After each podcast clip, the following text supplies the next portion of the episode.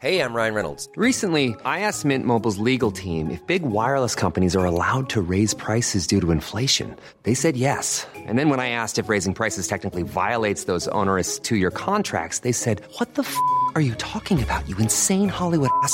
F- So to recap, we're cutting the price of Mint Unlimited from $30 a month to just $15 a month. Give it a try at mintmobile.com slash switch. $45 upfront for three months plus taxes and fees. Promo rate for new customers for limited time. Unlimited more than 40 gigabytes per month. Slows. Full terms at mintmobile.com. This Week in League, Julia Gillard makes a cynical grab for the This Week in League power base by fucking Tom off. Rugby League hits the big time by enlisting the Johnnie Cochran of drug cheat exposing lawyers. The NRL released a new State of Origin app allowing New South Wales supporters to piece together game footage and pretend that they actually win. And we preview all of the action for round 12 of the 2013 NRL season. All that and more this week in League.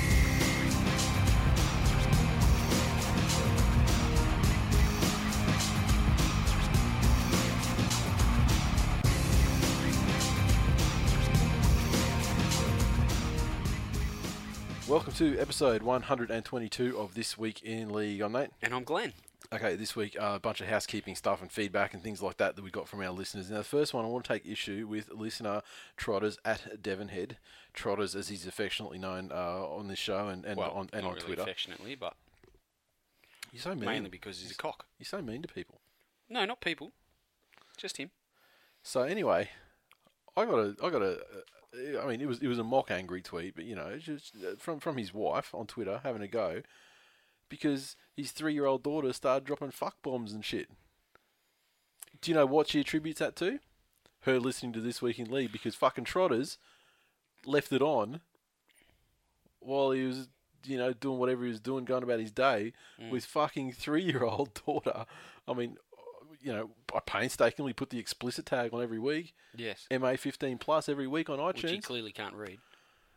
what in the actual fuck are you doing playing this show to a fucking three year old? I think it's time that everyone came clean.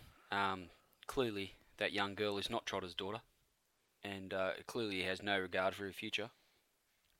These, just, because there's some sort of seedy undertale of, of the Trotters family that no one's fucking talking about. Um, you know, I mean, you've got some skeletons in your closet. Let's not go try and drag us into it. I just, I remember when I think it's disgusting, quite frankly. at the end of the first season, like at the end of every season, we have like the Twillies and everything. We have like a, a bit of a, a listener survey thing as well. You know, what are we doing on the show that you like, and what are we don't like? You know, any th- ideas? You know, we we thinking of doing this. How about that? Mm.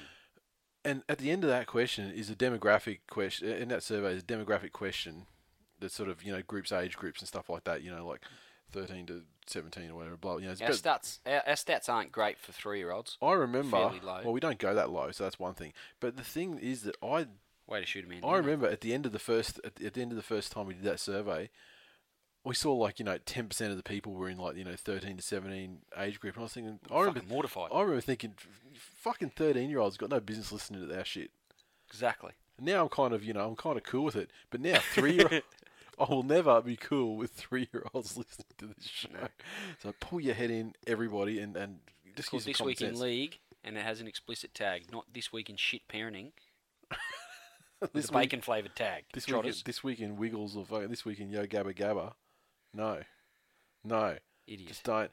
Um, now we had had a, had an altercation It wasn't of our uh, of our creation. Uh, Well, kind of was. Go Storm one on Twitter at G O S T O R M one. Uh, found out it's actually a female. I thought it was a guy because you know what a foul mouth fucking jerk that bitch is. But um, Yeah, I, I can be a foul mouth jerk too, Nathan. Let's not get We too had- judgmental. we had a listener just make a sarcastic joke about you know basically slamming Danny Weidler essentially, and um, uh, this person saw it.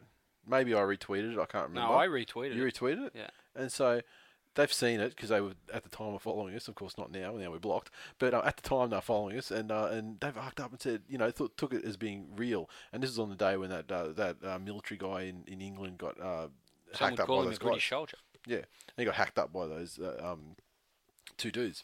which so, is tragic. It we was weren't it trying was- to make light of that. No. In fact, the uh, retweet had absolutely no relevance to that incident. No, no, all. no. But this person, Ghost Storm One, came in and was like, oh, you know, someone's got you know hacked to death by blah blah, and you're fucking uh, worried about this. Someone getting cut off in traffic. Someone getting cut off in traffic because the joke was something like you know that someone from East cut off someone in traffic, and you know that was Yeah. Danny Weidler's exclusive, exclusive kind of thing.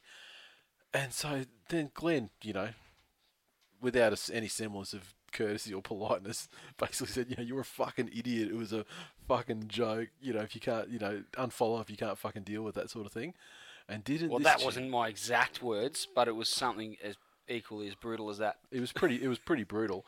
And it's that. So they started going off, and so I thought, I oh, just thought, what a fucking moron. yeah. If you couldn't read that and know that it was tongue in cheek, like what fucking rock have you just been washed out from under, you Yeah, idiot? yeah, yeah, exactly. And Shut I, up and fuck off, which was my exact point. and I, and I did, I did agree 100 percent with your point. But then this, she started going spastic and like, like she was going to have a fucking brain aneurysm. And so I thought, okay, I'll Nelson Mandela my way into this motherfucker. And I was like, look, I understand what you're saying. My co-host may have been harsh in his assessment of you. Yeah, which I thought was fairly weak on your behalf. Yeah, and then I ca- then I proceeded to say in the same tweet, but you're carrying on like a fucking pork chop. and then, oh well, whatever you said may have been brutal, but my innocuous pork chop statement, holy shit! You know, I don't know if it was like a, oh, I don't, I don't know what was, but but then it just started going off. You know, calling you puss nutted, half wit. Fucking, at least I've got a real job, and all caps. clearly we, you know, we do this for a living. yeah, we do this for a living, and, and and and because we do, it's not a real job either, because you know, for whatever reason. But I know. missed a lot of the fallout after my initial um, flaming moment, Yeah. where I um, I did slam her fairly harshly. Yeah, you just fucking threw a, threw a flashbang through the door and just walked I away. did. And, And then I I had to was- storm the place I and was- fucking kill everyone inside. I was busy um, working my job that wasn't real, apparently, and um, I I caught the fallout later, and it's quite entertaining, I have to say. Not just for me, but for a lot of the uh, listeners slash uh, f- followers of the show on Twitter. I mean, I was, I was retweeting selected statements from this person because I knew what had happened. I knew that our listeners would jump in there and start slamming as well, which they did, which is great. And, and we actually got compared to the uh, the murderers of the uh, British soldier, Yeah, we which actually. I thought was um, fucking ridiculous, actually. yeah, And um, Mick Tracy actually pointed that out. Now, I've slammed that motherfucker so many times on this show, mercilessly. And I'll probably do it again sometime in this show, it, in this episode, rather. Um, but he jumped in and said, now you're just being a fucking idiot. like, in not so many words, that's in Glen talk. Um, and, you know, comparing them to jihadists I like- who just butchered a soldier is probably a little bit harsh. I like the one where they said uh, where, where they tweeted Twitter. They said, "Hey Yeah. Twitter, you should just ban this account this week league because they're jerks," or you know, or something like that. Yeah. And then and then and sweet IGB jumps in and says, yeah. He did a bit of a hiku haka. and he's just coming in and going, "I fucking." I run Twitter. Yeah, All right, can I Twitter, help? yeah, can I be of assistance? it was brilliant, but it was it was a lot of fun, and uh, and the people enjoyed it, and that's what we do it for. We do it for you Exactly guys. We right. do, you know, we we, we No, just no. I, my initial tweet was to actually tell that person to fuck off because Yeah. they were a dickhead. yeah, And and it, just much as I would if I encountered that person in day to day real life, as I do quite often, it gets me into trouble, and people get offended.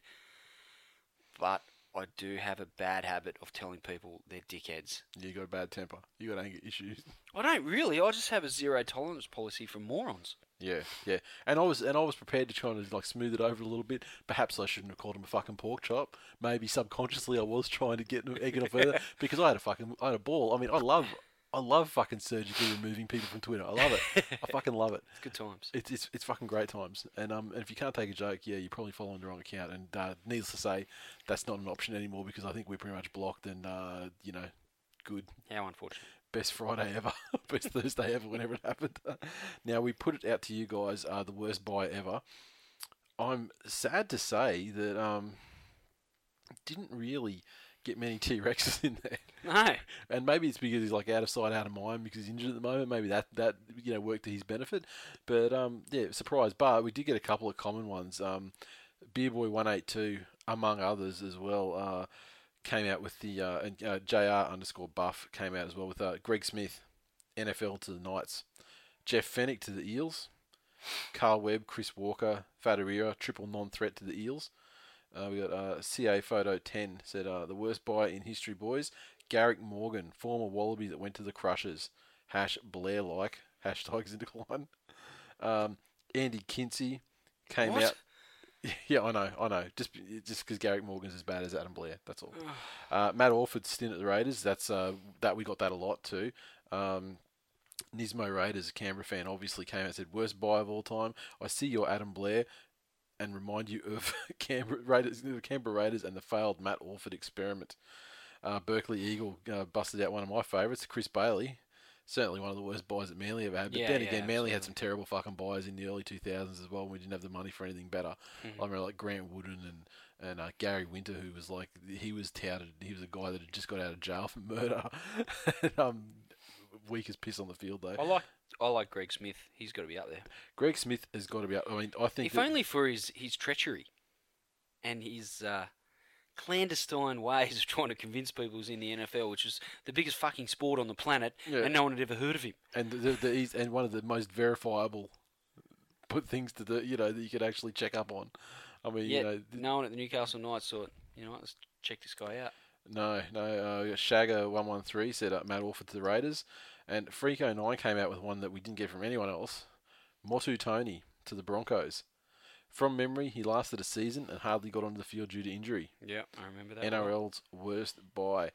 Now, we got uh, an email from uh, it's uh, Tall Hayden on Twitter, and uh, obviously 140 characters weren't anywhere near enough for him in this case, uh, and um, he's gone. Hey guys, the worst buy in history. It's not Adam Blair, I swear. So this player had represented their country at international level, not Adam Blair. he had been a major part of a premiership winning team, not Adam Blair. Part of a team that won the minor premiership multiple times. It's not Adam Blair. He'd been under scrutiny for illegal tactics. It's not Adam Blair. Was signed to bring aggression and aggro to the team. It's not Adam Blair. He was signed by the West Tigers. It's not Adam Blair. Yeah. It sounds like Adam Blair, but it's not. It's stick a finger in my ass at John Hopoate the former international, former New South Wales representative, former premiership winning and multiple minor premiership winning player, the player who was one year, only one try off being the top try scorer. The notorious hardman was the dud buy in history when he was signed by the West Tigers. Not only did he fail to make a positive impact on the field, scoring only five tries in 2000, Made a positive impact on some people's sphincters. he managed. Well, you say you, you say people from numerous people from prostate cancer. I imagine he managed to damage the reputation of a club so bad that there were calls for the team to be kicked out of the NRL. He gained international spotlight and negative press for the Tigers and the NRL. He divided the team, caused disharmony, and managed to only play five games in 2001 after being banned for sticking his finger into the arse of opposing players. The Tigers probably spent more on legal defence for this moron in the time he was there than they do for Adam Blair's contract. To top it off, he was re-signed by Manly, played Reggie's after his suspension, and topped the comp for meters game. Jesus. he, he then goes on to have a son who can actually play and doesn't get him to sign with the Tigers. John Hopoate is the worst buy in history. Well done, West Tigers recruitment. I don't know what to say that. He makes a compelling argument. He certainly does. So just to clarify, it's definitely not Adam Blair. No, but it, it's sort of. I mean, when you see the parallels with Adam Blair and Hopoate, you go, "Oh yeah, wow, Adam Blair really is shit." and you know, if we ask this, you know, if we if we this show's still going in ten years' time, we ask the question. I'm pretty sure Adam Blair would be getting the same sort of material as uh, as uh, Greg Smith. I'd say. Jeez, that's a harsh call on Greg Smith. Well, you know, he wasn't he wasn't very good. He wasn't very good He wasn't all. very good at rugby league, which was unfortunate because he was trying to be a professional rugby league player. And um, for some reason, we got a lot of feedback on last week's episode. Some selected stuff uh, we had uh, from Matt McLeod, who is uh, strangely enough at Matt McLeod on Twitter. Surprised he spelled it right. You two are a pair of idiots, but Captain Murderbit was hilarious. Well done. Oh, he's complimenting us. It's a compliment. So you fucking accept it. It'd be nice. Uh, we got um, CJ Dixon. What happened to Twill underscore quotes? Probably because you haven't said anything funny in weeks. Hash Gronks. Let's block that fuckhead. he's right up the category of Ghost Storm one. He's uh, he's uh, he's actually in a world of hurt at the moment. Good. He had a bet on the weekend. Um, he's a, he's a Parramatta supporter. He had a bet with uh, Mupp, who's you know leading contender for Oh, of the. Year, Mm. Titans fan, and their bet was that the points Shit difference. fan, if I remember correctly. Yeah, well, the points difference between uh, the Gold Coast and Parramatta for that many days, the loser would have to have the club logo as their display picture on on Twitter. Oh, jeez, they got beaten by a thousand. Yeah, so he's got it until like July. I think he's got it until the third of July, so literally the fourth of July is Independence Day for him this year. but that's a long fucking time to lose a bet. I mean, just you wouldn't think you're going to get flogged by forty. That's the sort of bet I'd agree to and lose. Yeah. Uh, Benny27. I've now become a fan of the podcast at TWI League. These two blokes are funny, but still good for proper NRL talk. Hash Tigers in decline. How quick the young ones learn. I'm so proud. uh, ex Andrew Thank John you for joining X, us. Now fuck off. Ex Andrew John X. Thanks for another great show. Hash best NRL podcast. Hash fuck Melbourne. Hash Tigers in decline. Gotta love that. Joey, Really? love your work, Joey. I don't have to. I don't have to love it, and I won't love it. I refuse to love it, Nathan. And uh, yeah, so then on uh, on Facebook, Matt Boyle, who um, long term listeners will remember as a guy that did uh, the ESL wrap up back in the day. Uh, You might remember him talking like a fuckhead, and not being able to understand him, needing an interpreter. gave us a present for you Oh. after all that filth. Hillbilly haiku. Blakely is confused. The Tigers are in decline, but refs cheat Cowboys. I think there's something in that for all of us, Don't you? don't you? Um, yeah. I, I don't have any witty limericks this week. Yeah, you, you used up far more than far more poetry skills than you ever possessed in one week.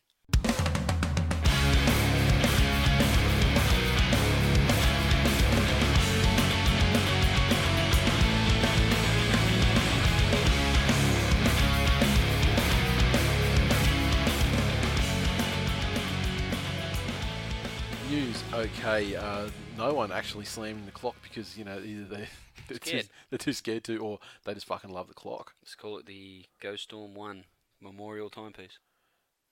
The thing is, I think we've we've finally won people over. It hurt at first. It was uncomfortable at first for them, Yeah, they love it. but now they love a bit of clock. they love Bang up for the clock. The longer the clock is, the better they love it. And like you know, they've they, they've they've become used to it now. They've they they become more accommodating to the clock. Yes. And they just Some people are, are asking whether it's a black clock. and that's officially the end of that sequence. Here we go. Story came out that I saw uh, in the in the news today that uh, Mal Meninga tried to brainwash Blake Ferguson into playing for Queensland. Subsequently realised Blake Ferguson does not have a brain. The uh, the story went that uh, that Blake Ferguson was born in Sydney. He um, played all his football in Sydney. At one stage, I think he, at least he, or maybe his, you know, other brothers and sisters were removed by DOCS, and they were placed somewhere in northwestern New South Wales, a place called Wellington, I believe. That's in Queensland. Apparently, um, the only possible connection he has to Queensland is that his uh, natural father is in Townsville or Who something clearly like doesn't that. have a lot to do with him. Exactly. And so, yeah, Mal Meninga tried to tell him that, you know, he could be the next Greg Inglis and just fucking skirt the thing and, you know, because he became a mentor back in, the, I think he played for like a president's whatever that Mal was a coach of back in the, the Prime Minister's 13 or something back in the day that Mal was a coach of or something and that uh, he became a mentor to him and he's, he Sure, shouldered just crime. Mal being a wag, trying to have a laugh. Well, He's a funny man. Yeah, oh, he's, He's a jolly fruiterer. Yeah, he's, he's hilarious. He's a jolly fruiterer. I'll never forget the footage of him in the dressing rooms at half time in his coach in Canberra where he was kicking fucking Eskies across the room. You remember that? He was trying to get rid of the rats and the filth. and I'll and I'll uh, and, and I'll never forget his uh, his wonderful forty two second or whatever political career. and speaking of Captain Murder, you know, Mal's got a connection to there's murder in his we're not, family we're too. not going to bring that up. okay, Thank um, you. Matty Bowen is going to miss up to six weeks after a knee injury. He had some surgery today as we record the show. Uh, Gavin Cooper, he's gone for three as well with a knee injury. So what does that mean for Matty Bowen? We're into round 12. He hasn't been very good this year to start with. So that's going to be round 18 before he comes back. Playing for a contract. Well, there's already talk that they're not that they they're not talking. If they're not talking by now, Yeah, well, how are they that's, that's talk what I mean. when he's going on a six week break? I don't mean he's playing for a contract with the Cowboys. I mean he's playing for his, Yeah. his future somewhere, whether it's in England or whatever. You'd think that's where he's going to likely end up. You would think he could fucking carve up in England for a year at least and get like a nice super payout. Well, you look at Sam Tomkins, Yeah.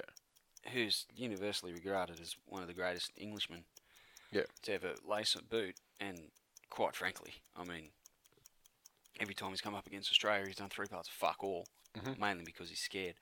Um, Matt Bowen, he's got Sam Tomkins for pace, footwork, defensive ability, and uh, generally is an overall better human, mainly because he's not English. Yeah.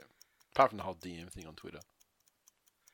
Well, yeah, there's that. which is a little bit of a sordid undertale that we heard about. Um, but yeah, Matty Bowen, England. That's where I think he'll be next year. Probably at Salford. Okay, Salford. Cool. He'd probably he'd probably perform very well at Salford. In fact, I think Matt Bowen will go to Salford.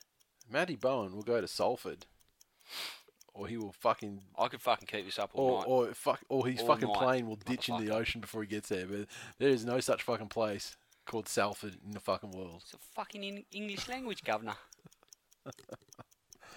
Fucking Jesus Christ. Okay, um, just as before we started recording tonight, uh, the mole, aka Tony Adams uh, from Rugby League Week.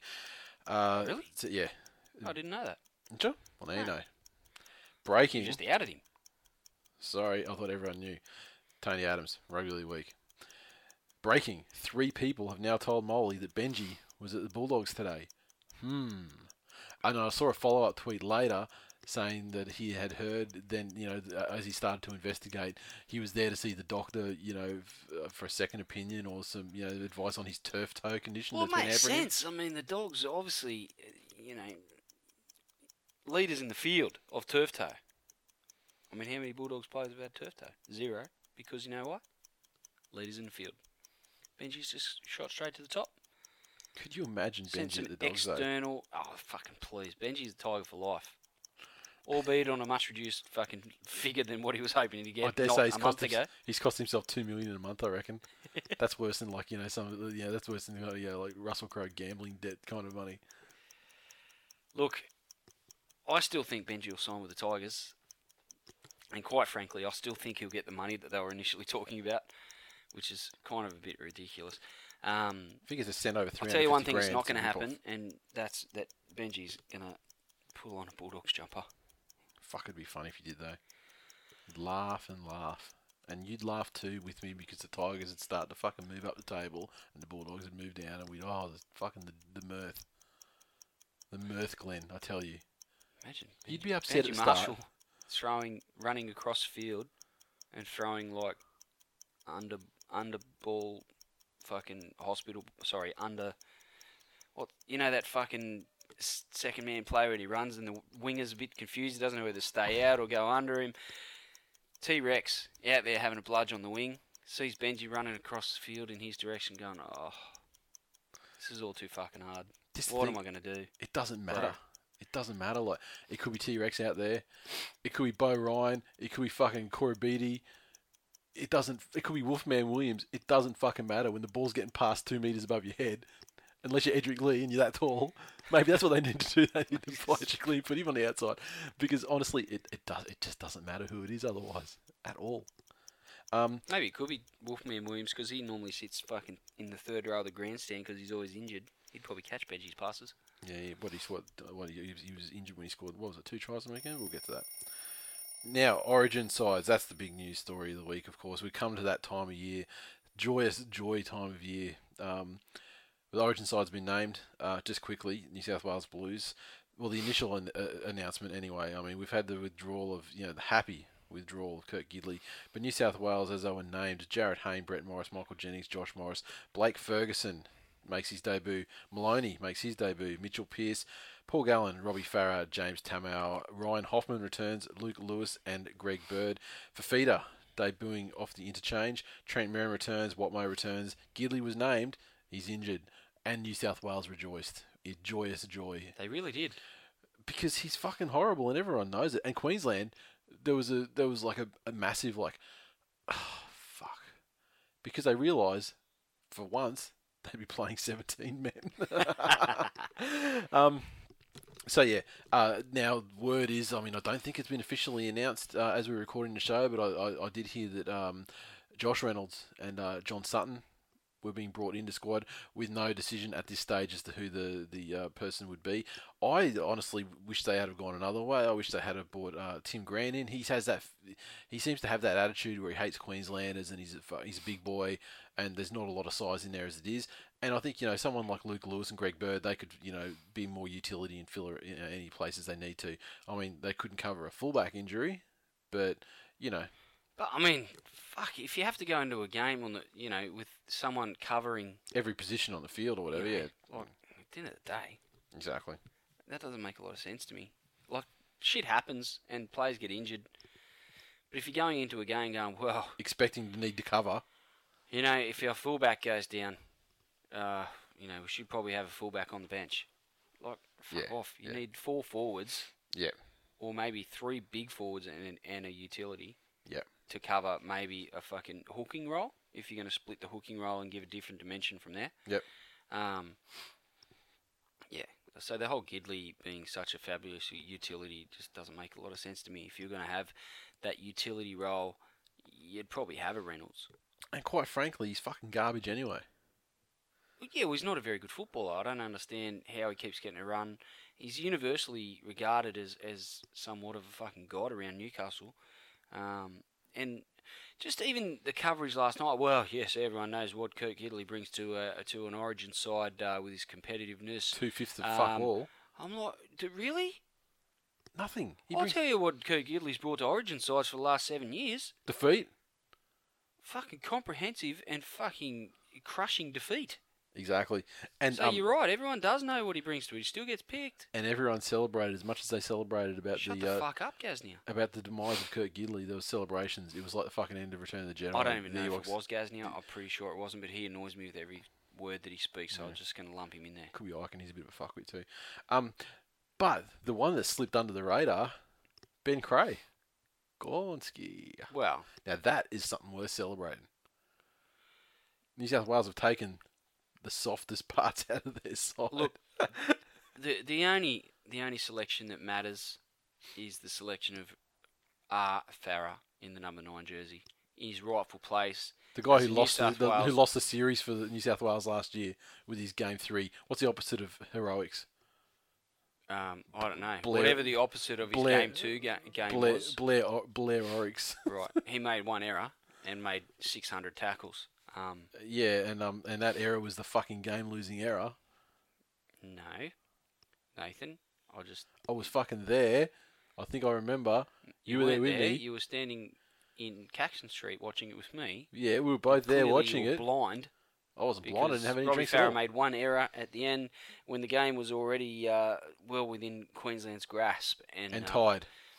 I think you're, uh, I think you're being And tied. far too harsh on the man that made you know, put aside the tragedy of his mother's passing and made you know, give or take. I can't remember the exact figure. I'm pretty sure it was about five thousand tackles in game two uh, to to single handedly deliver victory for New South Wales. Ultimately, wasn't enough because he didn't have enough players in the team that were willing to, to put in for another game and give them two victories, which would give them a series win. Nathan, could you imagine that? New South Wales winning a series. Can't. I can't. It just doesn't make any sense to me. I've never seen it. You know, There's children. There's children I was watching. walking the streets, Nathan, entering, you know, like the formative years of their of their education. They've never encountered a New South Wales Origin victory. So Just saying. who fucking cares? There's kids walking around the streets that haven't seen a West Tigers premiership. There's kids. Your point's lost on me, Nathan. I don't understand what you're talking about. Let's move on to the next point, shall we? There's kids walking around oh, the look, a streets. State of Origin app. Hang on. There's kids walking the I'm streets. Still making a point. All of my kids haven't seen West Tigers even fucking successful. They've barely seen them in the finals. And I you know think what? your children need to pay more And, attention, and you know, Nathan. and you know what? It doesn't. and I need. I think they need to adjust their perception of success.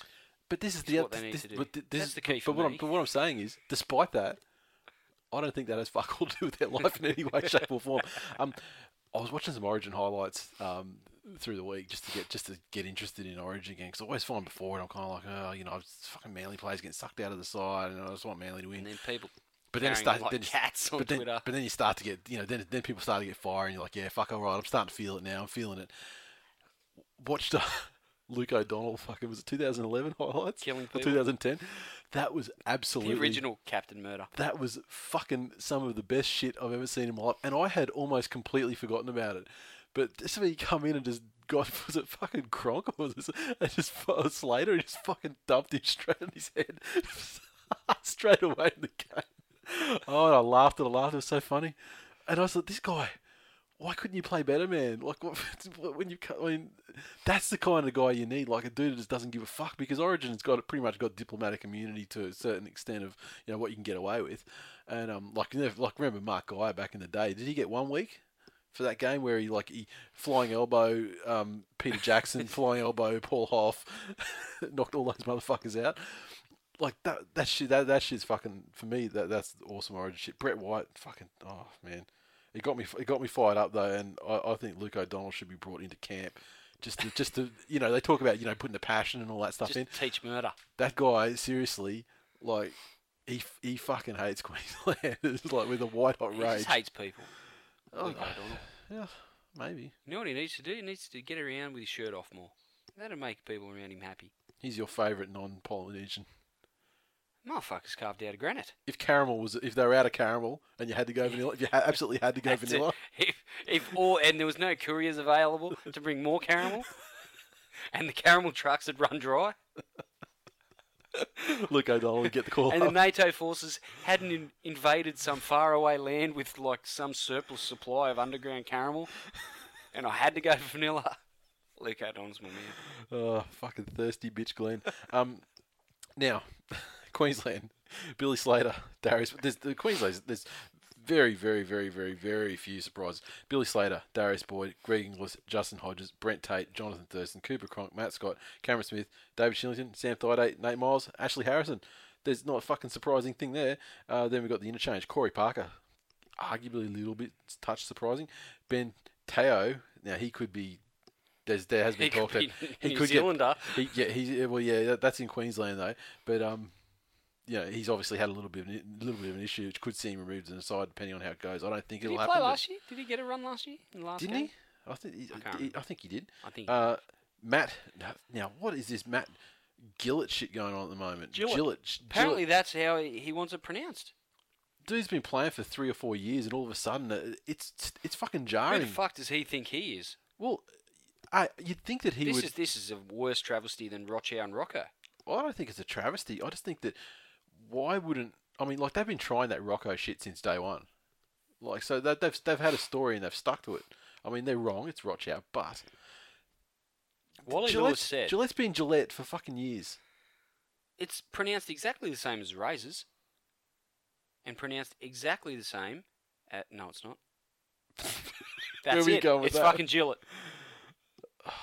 It's it's, it's going to be. I I want to keep calling Gillette because I, I think it's just A guy that I, I you know, It renders people's banners fucking ridiculous now. Now they can't have that banner that says, you know, Gillette the best ma- the best a man can get. No, no, it's those Gillette. It's got nothing to do with the razors, motherfucker. Gillette. It's Gillette. hot as a skillet. Doesn't have the same sort of fucking effect, does it? Yeah, exactly. Meanwhile, I can't spell. Anyway, Michael Gillette, former uh, halfback superstar for the Balmain Tigers slash West Tigers in their formative years, um, a gentleman that I used to work with back in the day, and um, very, very, uh, Fuck, he would have got sick of you. very humble man. Fuck, I used to be mouthy.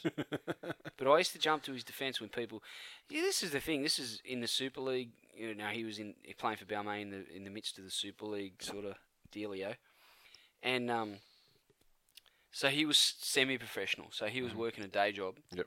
And then going to training of an afternoon, and um, and you get customers who obviously knew who he was, etc. Yep. And, and then suppliers that we used to interact with. They'd ring up and bag the fuck out of him about how he played on the weekend. Fuck. And I used to take great offence to that. And they'd get on the phone, it's like, yeah, what about Mick uh, dropping that ball? And fuck, I used to fly up, and he's like, you don't have to do that, mate. I said, I know, I don't. And But I just get a little bit fiery, Michael. Just get a little bit angry. I've got this white hot rage inside me that just burns. and I need to let it out, otherwise, I don't know what will happen. Do, do you want some of this? Yes, um, but anyway, his surname is pronounced the same Gillette. There you have it. Gillette. Apparently, he went to Wally Lewis and said that's how it's pronounced, mate. And didn't go to anyone else, and everyone's just taking Wally's word for it. This is a guy that's had fucking part of his brain cut out. You know, maybe a little bit more, more fucking discretion. You know, maybe take into account, you know, your source. That's all I'm saying. You know, think of the source of your information. And just think, yeah, I mean, you know, he's actually had some of his brain removed, um, and I'm not even being funny. so fucking settle down. Chris McQueen. You're gonna change? How about that? Um, I like him as a player. I saw a funny tweet saying, "Is he going to get his Queensland number tattooed on his other neck?" Well, this is the, the the- the thing with McQueen is, I mean, it was obviously, you know, Greg Inglis always gets a run, so is this Queensland pandering to fucking South Sydney Rabbitohs? know, how make sure they about- selected someone. How about Chris McQueen's loyalty to South Sydney and and his love for the club? I mean, I have to give him a rap. Like, how many players go and they get their club number tattooed on them? I can understand like your Australian representative number or your Queensland number. Did you ever hear the story about Brent Tate with his Queensland tattoo? No. He and his dad went to a tattooist to get qu- matching Queensland tattoos with his Queensland player number on it. Yeah. And um, Brent Tate was like, "Nah, nah, I don't think I can do it, Dad."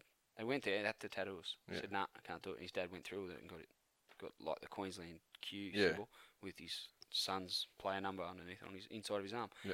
Brent Tate, Cat. shit son. Wow, that's fucking terrible to do that. How can you do that to your da? That's terrible. He's fucking killed his da. We didn't. Oh, jeez, that's a bit harsh. Fucking hell. Sorry, I that's imagine a- his dad was probably a little bit disappointed. I didn't think he was dead. Sorry, that was, that's a movie reference, and we'll see who comes out with that one first. State of Origin app. There's an app, um, and uh, as the publicity would have you believe, State of Origin is about to go state of the art. For the, fir- for the first time, Art, art. for the first time, viewers will be able to get into the director's chair and tailor their own Origin experience. So, Channel 9 is looking to provide ways of uh, more, more innovative coverage for the series opener on June 5th. So, they have this new uh, Jump In app, it's called, which will allow viewers to access the multiple camera angles used by Channel 9. We've got an app this year that's being launched called Jump In. It allows people to cut their own pictures of the game to choose what camera angles they want, said Nine's head of sport, Steve Crawley. That will allow them to use state of the art technology that we trialled in the Australia New Zealand test this year. Everyone can be a director. They can cut their own pictures, they can go through Twitter or Facebook, get live stats. There'll be a great number of angles you can pick from, so you can put it together how you want to. I imagine people will have a lot of fun with that. There'll be a lot of a- amateur video referees and stuff going on too. I mean, if you can get access to some Yeah, camera angles, the best thing it'll be is you know when like a like a massive brawl breaks out in back play they often don't revisit how it'll you know that sort of Yeah, thing. yeah. but if you got access to your other camera angles you can get back there and you're like oh that's a fucker yeah that'd be good. I'll be using it for sure. As long as it's free. Fucking fuck paying for it but yeah, well, that's that's a very good point. Is there any indication in there? doesn't say no no there's nothing said I mean, it, it, it would want to be free. You'd, you'd think. I mean, because they obviously want people to get on board with it, and I think people, it'd have to be at least free for a period of time or something like that, so that certainly people can actually idea, get but. I mean, I don't know if I'd use it. Yeah. I'm not very smart with stuff like that. I have Yeah. to say. I'd mess around with it, but I would just hope that there'd be something like awesome to, to do, like you know, like a biff or something that you could frame up and you know get some angles, cut it up, be awesome. Going to have that copter thing or the um, spider cam? Spider cam's been a little bit scarce lately. I'm gonna be honest. I never even I never really noticed that fucking thing. When you're actually at a game, I've you, you kind of notice it. But then I remember at the it was at the first game of season, Manly and the Broncos, and I didn't even care like because I was focused on the field. I didn't really care what was happening above it. But then you know, guy sitting next to me, he was just like. Fucking thing's annoying the shit out of me. Like he was actually getting fired up about it. So, you know, And the Foxcopter. yeah, I haven't seen that. I haven't seen that busted out at Broncos games, mate. Oh, I yeah, saw I it was on Friday night. I want to control the Foxcopter. How about that? Drive it straight to fucking Thurston. Imagine that. Imagine if um, if the the cameraman or the guy with the remote control was a, a massive New South Wales fan, and JT makes a big break, dummies runs, makes a break, it's got a with 60, 60 metre run, and Slashes he his looks like there's not a, no one around him, and then he just runs face first into the Foxcopter. or you go like the, it's like uh, it's like a two on one situation and they got the fullback to beat or whatever and you know the, the guy with the ball you know he goes for the drawing pass and in comes the helicopter knocks the ball down sensational I can see Robbie Farah ta- tackling the Foxcopter. Yeah, He we- when he's run out of players to tackle, he'll just move on to fucking apparati. Sounds like you've got you're on New South Wales this year you just want to fucking just I want Robbie Farah. yeah I, yeah I can Robbie tell Robbie Farah in a successful uh, series, albeit in defeat. a successful defeat series well I mean that's the metrics that they've been working off at the club level for years now so all right um, He can play like a champion, and all the rest of the nufties can't get the job done. There's no doubt about it. He did it in game two last year, 60 fucking odd tackles. Champion. Matt Hero. does that fucking weekly Julia Gillard has fucked off Tom Yes. The NRL, well, the government made the proposal, and the NRL has backed it. Uh, Julia Gillard, Prime Minister, announced uh, that this ban will put an end to live crosses to bookmakers and gambling representatives such as Tom Waterhouse or Matt Jenkins on or near the field of play. Nine has already had to adopt measures to distinguish Waterhouse from the commentary team during NRL matches, but viewers complain they've been bombarded by commercials for his betting company. It was revealed last week that the NRL's negotiations with Waterhouse to become the game's official gaming partner had broken down. The NRL has not pursued another betting agency to fill that role and is also reviewing its corporate partnerships with gambling operators. I wonder if Tom Waterhouse took the fucking negotiations out the back behind a screen and put a bullet in their fucking head. As is his way. Possible. Now the thing though, the, the like that that's all well and good. I mean, you know, the whole fuck off Tom thing's really working, which is fantastic. It's magnificent. How, however, and Dave Smith, well, that's the, Dave Smith quote was the overwhelming sentiment is that we do not want to see betting as the primary focus of our game.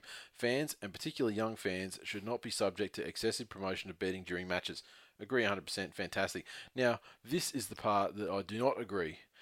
A number of well known identities, including journalist Tracey Spicer, lawyers Chris Murphy and Adam Houda, and ABC grandstand manager Craig Norenbergs used Twitter to hit out the promotion of Waterhouse during Friday night's broadcast of the Bulldogs Broncos match. Seven ads and counting. Hash fuck off Tom, Spicer tweeted at one stage. Norenbergs replied to at, you know, at Spicer Tracy, and Tom Waterhouse is better known in our house than Benji Marshall. Is that healthy? The hashtag fuck off Tom was trending in Brisbane during the match. Now I I think that's fantastic. The fuck off Tom's Now, trending, Are but we, did you, who started that? in my opinion, We didn't comes start it. no no we didn't I, start I it. mean, I know I didn't. I mean, I mean, clearly we you know, we played our part in popularising it, but I would attribute the start of it to it's either at Mad Cow's disease or at Super Grover Four. They're the first two I saw using it, and they were talking about like the genesis, you know, of actually. It, to me, when it first started happening, it was one of those guys for sure. Right. And I know that Super Grover Four also uh, made a petition online yeah. um, about it. So, so I'd attribute it to one of those two, and I think it's ridiculous that these people like you know I know that we, we certainly grabbed the ball and run with it. Tracy um, come lately, fucking has come in here, sweeping in like you know she's some kind of fucking pioneer. Hey, hey, hey. No one owns hash fuck off Tom. I would just like to see the originators of it, Jono and Dave, maybe get some fucking coverage rather than these, you oh, know, Oh, fuck, alleged. Could you imagine Ham Hocks getting into the fucking paper because he made a hashtag? what about the fucking hastily cobbled together fucking i notes fucking letter that he'd write with his ham hocks mashing away at his iPad, saying how great he was and how great a teacher he is and how he's got the you know the future of the children in his hands because he made a fucking hashtag. fair, Thank God, fair enough. Thank God, Ms. Spicer has run with it and is given it a face, Mate, albeit I'm just- a lot prettier than Hash. I mean, Hash. John Jono's a dickhead at Mad Cow's disease, because quite frankly, her face is a lot better than his. I just like to see credit where it's due. That's it. that's all I'm saying. That's all I'm saying. I just don't want another fucking long letter. Because MC Barbecue, he got on the, the Age website and actually was on TV as well. Like, took bits of his clip. So that's sensational. But, uh, you know, well done there. Good times. Okay, uh, the Bulldogs. Well, you know, this afternoon when I was getting some show notes together, they'd only shortlisted it, but it's since come out since we started recording that Canterbury have broken new ground and given a woman a key role in the running of an NRL club, appointing New Zealander Raelene Castle as their new chief executive. She is the chief executive of Netball New Zealand. Uh, this appointment is expected to be announced in Sydney on Wednesday afternoon, so I guess that's uh, this afternoon as you're listening to the show. Now, no woman has been an NRL club chief executive, although Liz Dawson, another Kiwi, was the chief executive of the Adelaide Rams during the 1997 Super League season. While the former NRL board and ARL commission have had female directors, it's a sort of appointment which rugby league had been accused of shying away from in terms of being an inclusive sport. Netball's increasing popularity in New Zealand has occurred on Castle's watch as she's headed up NNZ since 2007. She flew into Sydney today ahead of the announcement and has a background in sports event and corporate management and also rugby league ties as her father Bruce captained New Zealand in one test in the 60s. So she will replace Todd Greenberg. He then moves to his post in the uh, NRL commission, uh, ARL commission, um, in July. We've just had women in league round, Mhm. and we've had a lot to say about Robert Lui playing in there, and and and saying that the NRL isn't really. It, there's things that the NRL are doing which flies in the face of, of all the positive things that happen with women in league round, and I think this uh, uh, posting by the Bulldogs is, is a strong sign that um, you know. As far as women in league go, I know they do celebrate a lot of the grassroots involvement um, from women that do a great job, but to see a female at the top of one of the NRL clubs is, is a really positive sign and Yep. can only um, enhance the um, the profile of women in in league and um, and hopefully there's there's more of those sorts of appointments to come. At the end of the day, the, the person that's best for the job should be uh, the one that gets the job rather than um, selecting on gender alone. Agree, agree, hundred percent. So um, yeah, I guess Interesting, uh, you know, given the Bulldogs' last Mad Monday celebrations, I would imagine it would be handled a lot differently. Sounds like though that she can she can handle uh, that sort of stuff. Um, and she's unafraid to speak her mind. Earlier this year, she labelled the Australian market as chauvinistic as she battled to seal the broadcast partner for netball's ANZ Championship. So um, yeah, interesting. But um, yeah, I mean it's a good move from the Dogs. I mean she seems to have the uh, the credentials that you need for you know that sort of position. So it doesn't seem to be a token thing or you know anything No. like that. So um, you know, good on her getting the role. And anyone's better than Greenberg. Scumbag. Wow, you really hate that guy. Um, Yeah. I'll be interested to see how she goes. Um, Greenberg was obviously a, um, a very high profile and, and very in your face um, sort of leader as far as the Bulldogs went. He never really shied away from the media and was quite high profile. So it'd be interesting to see um, if a similar approach is taken. Yeah, and uh, and I look forward to a fantastic Twitter relationship with uh, Raelene Castle as well. Unlike the relationship with Todd Greenberg, which ended suddenly when I was blocked about two days after he got on Twitter. Next, Asada bringing in the big guns. The world's leading anti-doping prosecutor, who played a central role in the cases of Lance Armstrong and Marion Jones, has joined the Asada investigation into the use of banned substances in the NRL and AFL. In a key development on Monday, the that came out, uh, Colorado-based sports lawyer Richard Young has been enlisted to help the doping watchdog on an ongoing basis as it prepares to enter the fifth month of its investigation without a scalp and with no conclusive end in sight. We can confirm Asada has engaged Richard Young to assist us in our investigation, an Asada spokesperson said. Young led the pursuit and sealed the downfall of Armstrong and prosecuted a string of other high profile cases. He's been enlisted by the Australian anti doping officials to move their own investigation towards a successful conclusion. Um, news of his assistance more than three months after the Australian Crime Commission report on drugs, corruption, and organised crime in sport landed is significant. His expertise in anti-doping field is unrivaled. Not only was he the principal draftsman of the World Anti-Doping Code, but he has an unmatched reputation as an investigator and trial lawyer in performance-enhancing drugs cases. He's also the senior prosecutor in the Balco episode that uh, led to American sprinter Jones being stripped of her Olympic medals. Uh, the United States Anti-Doping Agency's lawyer in the 2007 case against disgraced Tour de France winner Lloyd Land- Floyd Landis, and was US- USADA's lead outside lawyer on the Armstrong case. So um, he's a fucking big deal. He might have heard of him. It's kind of. I hadn't deal. heard of him, but I have Um, heard of everything he's done. yeah, absolutely. Look, it's a it's a pretty impressive enrolment, but at the end of the day, if there's nothing to be investigated, I don't give a fuck how good he is. Yeah, yeah, that's right, that's right. So I guess we'll figure out, you know, what the what the whole deal is around it. I mean, and it sounds like if if there's anything to be found, you would suspect that this guy uh, this guy would find it. And they mentioned significantly that in the Lance Armstrong case, particularly, he dealt closely with witnesses who were initially unwilling to come forward, and was central as several top riders lifted the lid on the seven-time Tour de France champion and the practices employed by him and his teammates. So, if all they've got is you know suspects and you know maybe you know circumstantial evidence and stuff like that, Mm. then maybe he might be able to turn that and you know persuade people to turn that into something more significant that actually you know get some convictions. Well, he's got he's got game. We'll give him that. Mhm. His results uh, speak for themselves. Okay, finally, um, South Sydney fans maybe less going off. You know, now they've got McQueen in the Queensland side. Inglis, of course, is always going to be selected in the Queensland side. Uh, John Sutton joining the squad, whether he gets a run or not. But once again, the non-selection of Nathan Merritt has become a thing.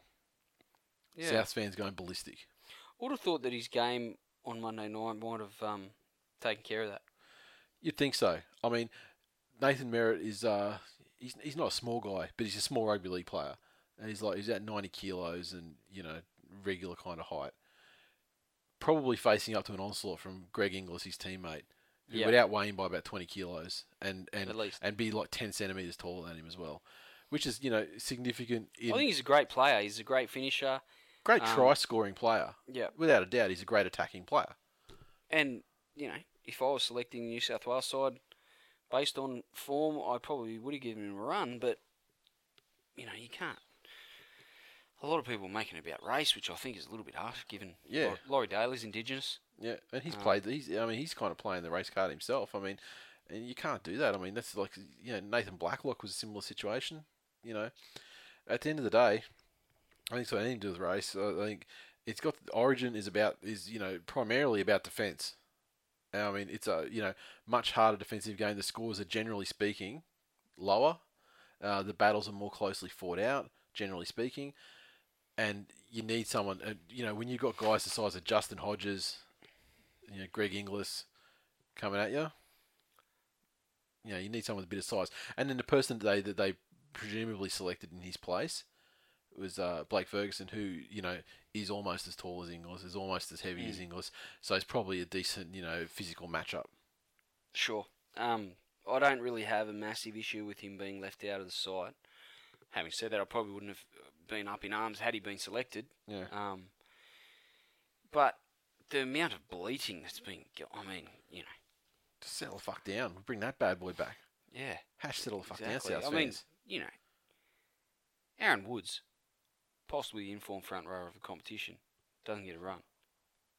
You know, you don't see me carrying on. I'm just like, you got to suck it up, Woodsy.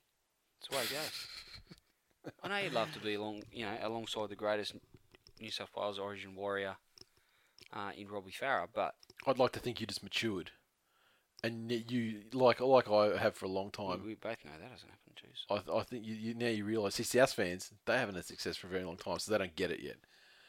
But when your team's successful, guys, I don't want to sound condescending, but when your team's successful, and you guys don't know anything about that just now, all right, it's just starting. You know, this year you're starting to figure it out a little bit. Your team, when it gets stripped of Origin players, you go into games at half strength and stuff. You might not win those games. Losing sucks. Club's more important than Origin. Get it through your fucking heads. It's a good thing not to have the players stripped out of the side in Origin period. Trust unless me on you're, this. unless you know, you're one of those upper echelon sides with great depth, much like the West Tigers. So Robbie Farah will be taken out of the side, but he'll be replaced with a, a you know a, a player of equal ability. Who will you be um, replaced by? Uh, Gorbachev, Masada Iosefa, straight in, won't miss a beat, on to Premiership destiny. You're welcome. You're fucking retarded.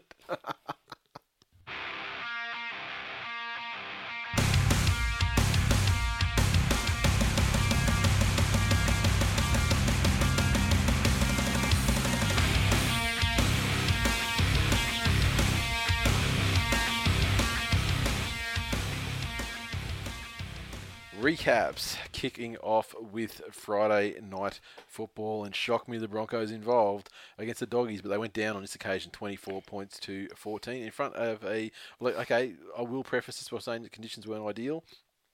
ANZ Stadium, 11,000 people in it, just over 11,000 people. Is uh, may as well be fucking empty to be honest. Um, okay, the Bulldogs, their 24 points came through. Tries to Ben Barba, Sam Kasiano, Aiden Tolman, and Frank Pritchard. Trent Hodkinson, four from four conversions. I say the Keating era is well and truly over. Fucking so it should have been. Broncos. Not before time, I might yeah, add. exactly. Well, we've been, calling for it for years. Uh, Broncos, Should have been 14 o- points. Over the days, mum and dad said, "Why don't you try rugby league, son?" He should have said, "No, I don't think I'll be very good at that, mum and dad." I was going to say it should have ended the day. No, don't. I know his where you're mother going. made Stop it. Thank you. Let's continue with the recap, shall we? You know what I'm saying. Broncos 14, they're going through tries to Josh Hoffman, Jordan Kahu, Lachlan Maranta, Corey Parker, one from three. CP13 in my supercoach side. You did very, very fucking well, but geez, you know, a couple more goals wouldn't have gone astray. The Broncos, uh, I think their lack of a really big experience meter eater in the forwards was exposed in this game. Um, Tolman, Kasiano, Kasiano rather, um, and Graham, even Pritchard, just fucking had their way with the Broncos forward pack. Yeah, Um, and were very impressive. but even the Broncos, they they had opportunities before the game got away from them. Before that last try was scored uh, by the doggies, and there was I remember there was a big break up the right hand side of the field, and they immediately immediately just chucked it infield to, to nothing was really set up. There wasn't like there were runners lining up for it, and then the dogs got the ball back straight away, like you know, forty meters out from the try line, and you know the rest is history.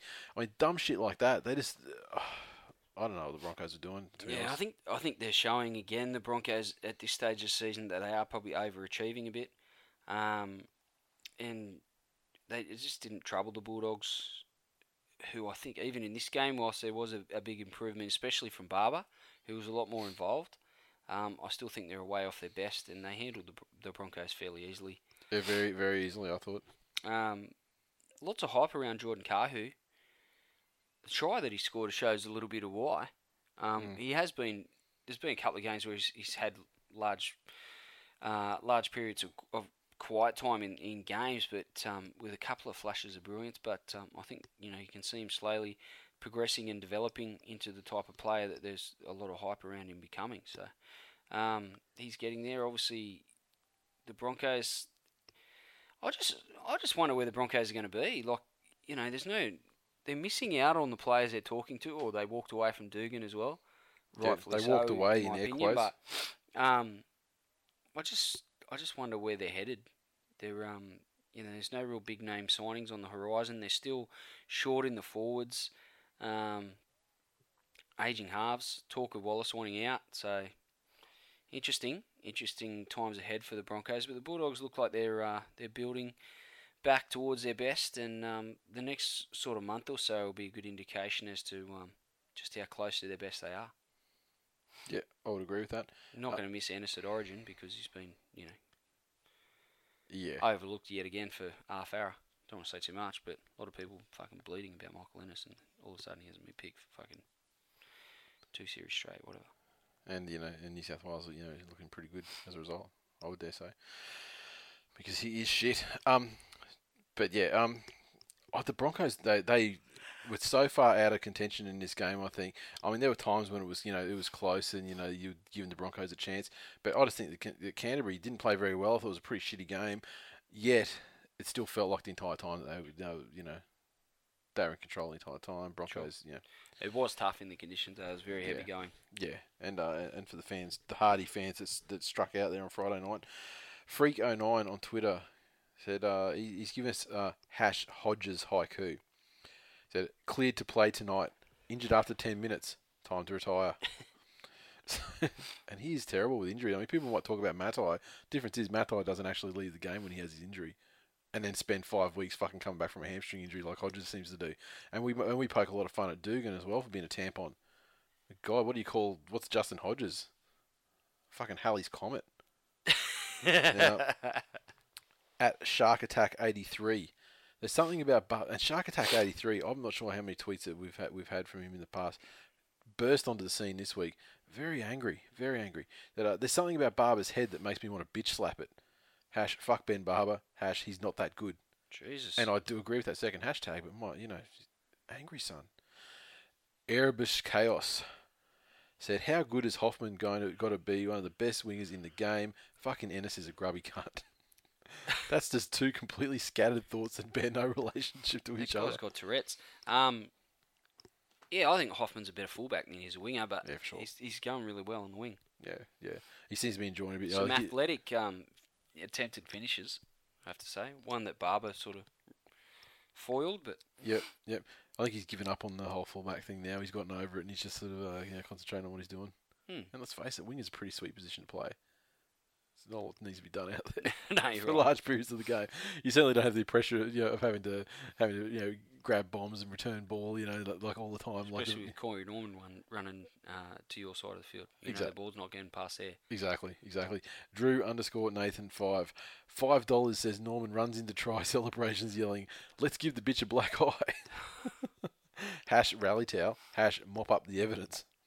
Oh, At God. Benny two seven Smart words. Don't trust the man who blinks with every word. A la, don't trust Tom Waterhouse.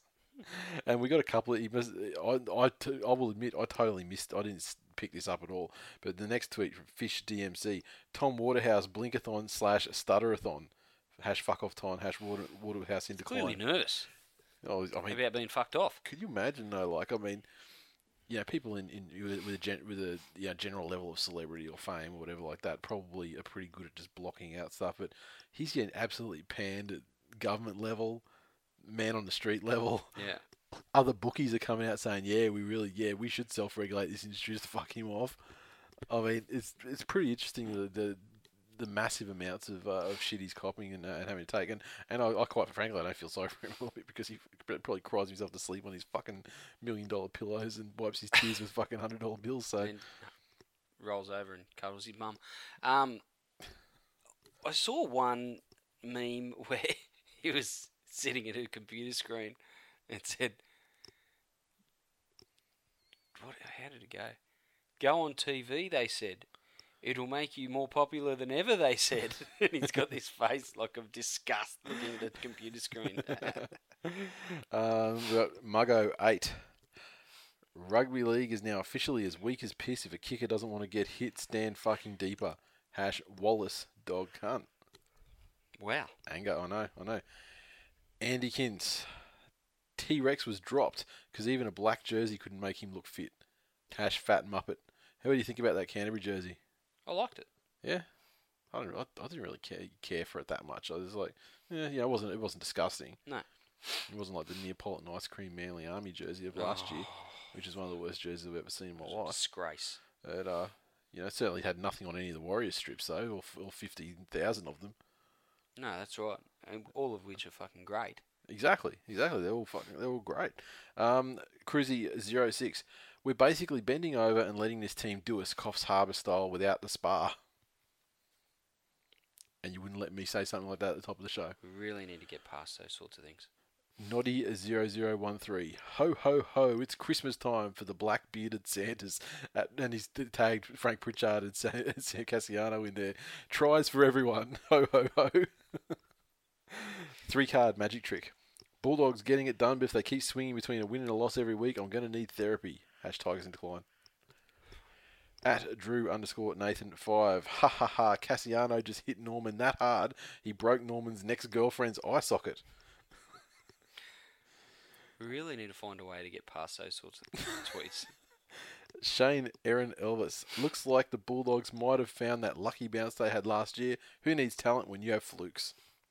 Says the South supporter. At Matt Oz 1991. Run hard, play through the middle. Wet weather football ain't that hard, Broncos. Hash immature. At Chapo the Creator. Tonight, or today, Today night. today night was a vast improvement from last week and happy with the two points. Hash cold to the north of the wall. Hash winter is coming. Who's that? to Chapo. Fucking moron. Today night. Today night. oh, That's just, that's fantastic. Ambervale Public School. That is just Graduated year three. Oh, that is just fantastic. Let's go to the other Friday night What are game, we shall doing we? today night, Mum? fuck are you talking about, you stupid fucking kid? Get back to work. West Tigers 22 defeated the North Queensland Cowboys 20 at Leichhardt Oval. You in- know why, Nathan? why? Because hash we own the Cowboys. I'd also like to say, hash Tigers fans don't travel even to their home games. 7,125 was the dismal crowd. Um, Mate, they're all locked away in their fucking cyclone bu- proof bunkers because that is how bad the weather was. I mean, these poor bastards doing it tough, little battlers of Balmain and Rozelle. a suburban field with great access to to the punter, whereas 11,500 doggies and Broncos fans went out to fucking Homebush in the middle been of nowhere. Leichhardt Oval? No, I've not. You've never been. No. Well, let me give you an Why on idea earth of would how I care to fucking go there? difficult it is to get to Leichhardt Oval. Can't be more difficult than Brookvale. Mm, that's a fucking. No public transport options to get There's to. zero public transport to Leichhardt either. Zero. Manly's so further away. home. Sorry, Manly's further away though from the CBD. not from Manly. Not from Manly. no. no, but well, Brookvale still. I mean, like Brookvale's like At least six at Ks. Homebush, you've got um, you know, we go into uh, ANZ. Yeah. You've got the the train stations right there. I mean, that's going to automatically invite more people than to Leichhardt. because people live on trains.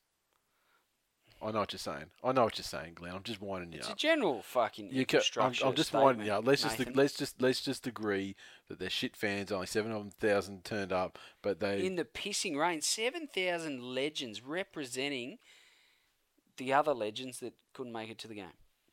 Like Lote Tuqiri. Lottie was at the game. What are you talking about? All right. Anyway, West Tigers 22 came from tries to Benji Marshall, uh, Marika Koroibete, What a return, bitch. Jack Buchanan, David Nofoaluma, Benji three from four conversions Great effort mate, in those conditions. I mean, that's as good as 19 from 20. because the ball generally has to travel across the wet ground to get to the goalpost. Fucking ridiculous. Doesn't matter The wind the and the rain. I mean, it's it's basic physics, Nathan. Cowboys 20, double to Tariq Sims. Kane Linnett got one. Antonio Winterstein got it. And at the end of the day, goal kicking was the difference as Jonathan Thurston could only manage two from four in great so in a battle where goal kicking was the difference, Benji Marshall prevailed. I know, that's hilarious, isn't it? magnificent. Look, this was a win for the ages by a team of wounded heroes. Um, you know, I've never seen, I've never seen a bunch of men battle against adversity such as this group of Tigers did. And I, I was so proud. Um, it was almost like a, the scene from Rocky where he's in the um, in the cold room beating up on the, you know, the the uh, The cow, if you will. The beasts. Um, although the Tigers actually beat up on the corpses of the beasts uh, that formerly known as Cowboys first grade football squad uh, in freezing temperatures and come out and look. I mean, the only the only difference was the uh, the carcasses that Rocky was beating up probably showed a little bit more life than the Cowboys. Uh, they wilted early. They wilted early against the Tigers. Um, they had nothing um, to answer the, the Tigers' dominant display. It was a close game the entire fucking time, and they, were- they took a two point lead into the final minute of the game, and then the Tigers scored to try to take a two point victory. Well, I hadn't there was no one fucking blown finished, away. Nathan. I was still talking, um, and it's quite rude of you to actually. Um, You're talking such you're talking so No, much shit though. What I'm what I'm talking, Nathan, is is our premiership run starts now. Clearly, with a win over our old foe that hasn't beaten us in Sydney since 2000. Um, So, no, what you're saying, this is game was a gimme anyway. is so psychologically defeated whenever they come up against the West Tigers that they just roll over and die. Um, you know, it's it's just sad, and I almost feel bad, almost, about having to take the piss out of fucking stupid Cowboys fans that are dumb enough to have a crack at me before the game, um, because you just know, you just I'm like I, I, I don't even want to take, I don't even want to say how much of a dick you look like, ah Popsh, mad cow's disease, people like this when you carry on before the game, when you know that you're going to lose, and you know that you're going to lose because you simply your team simply cannot beat mine, and that's the way of the world. So, I'm Glenn Blakely. so you, you, you just put you just put forward two separate concepts there, and I just wanted I just wanted to just break them down a little bit.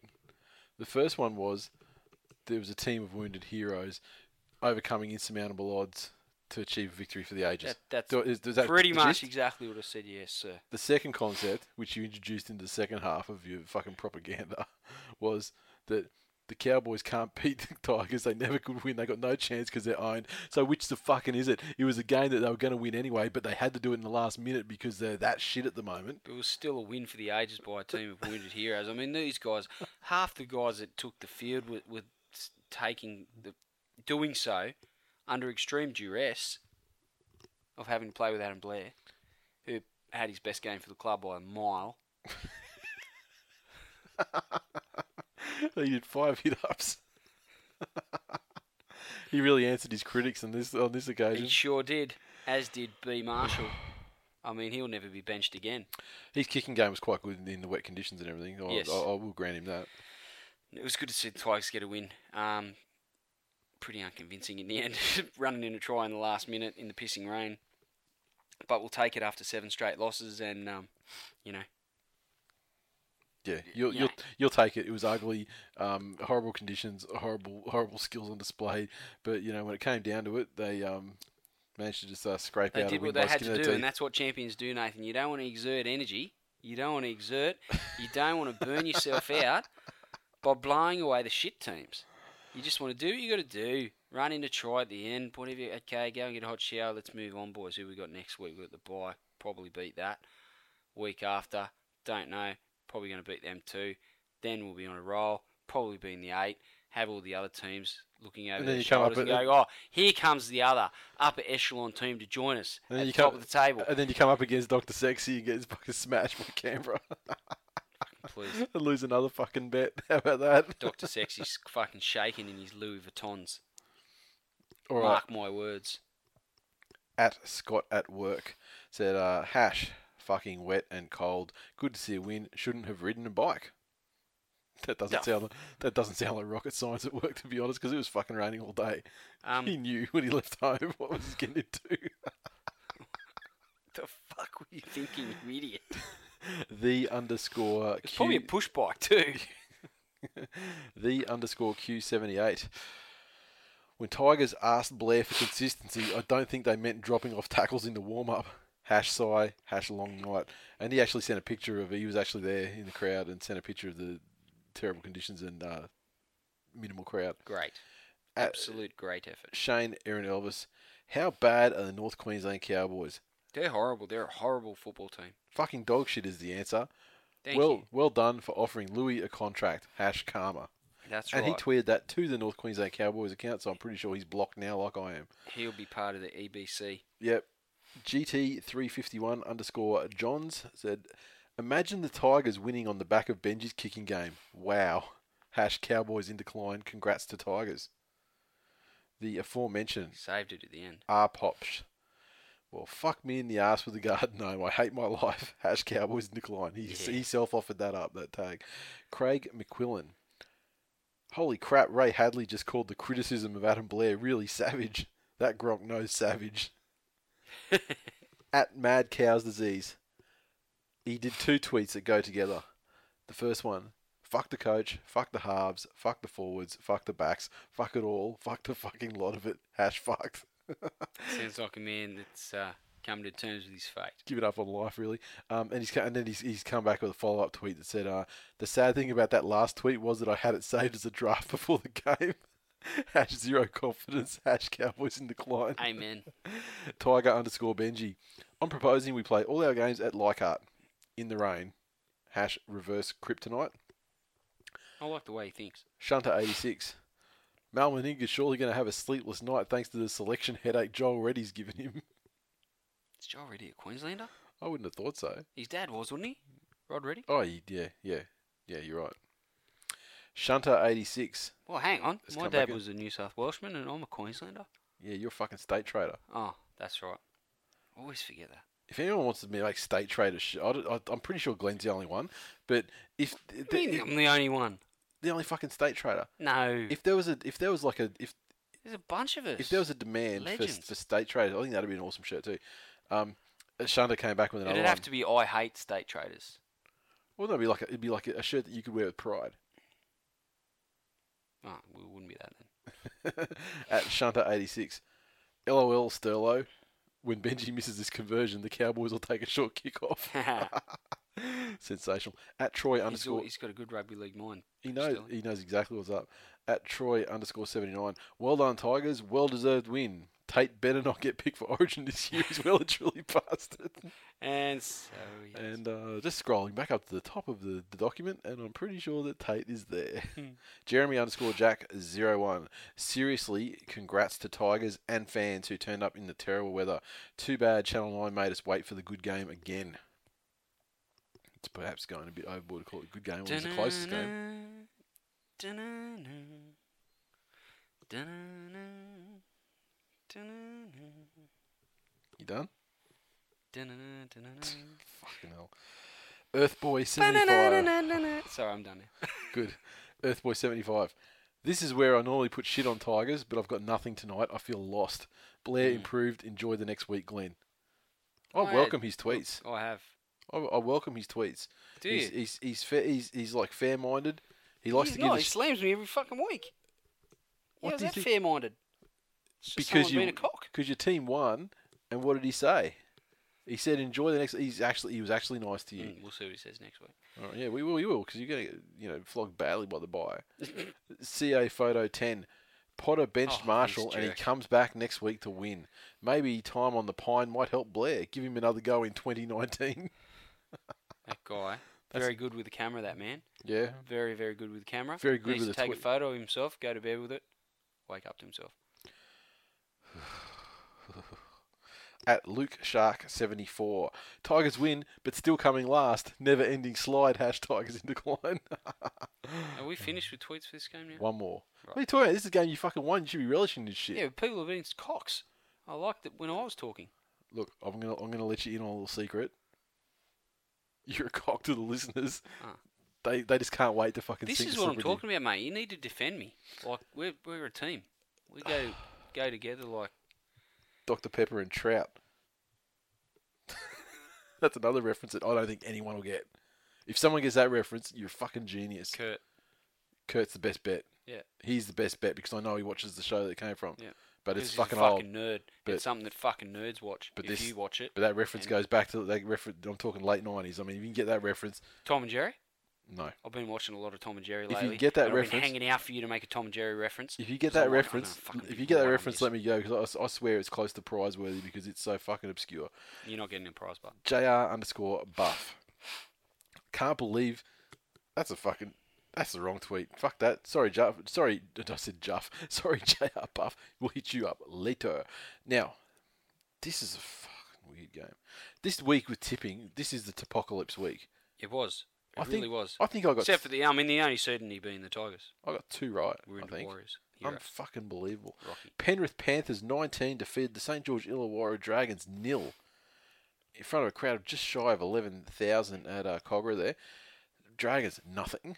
Penrith Panthers 19 points came from tries to Travis Robinson, Matt Moylan, Dean Whare, uh, Luke Walsh. He got a field goal, um, pretty ordinary, one of four, and uh, he got three of three on the conversions.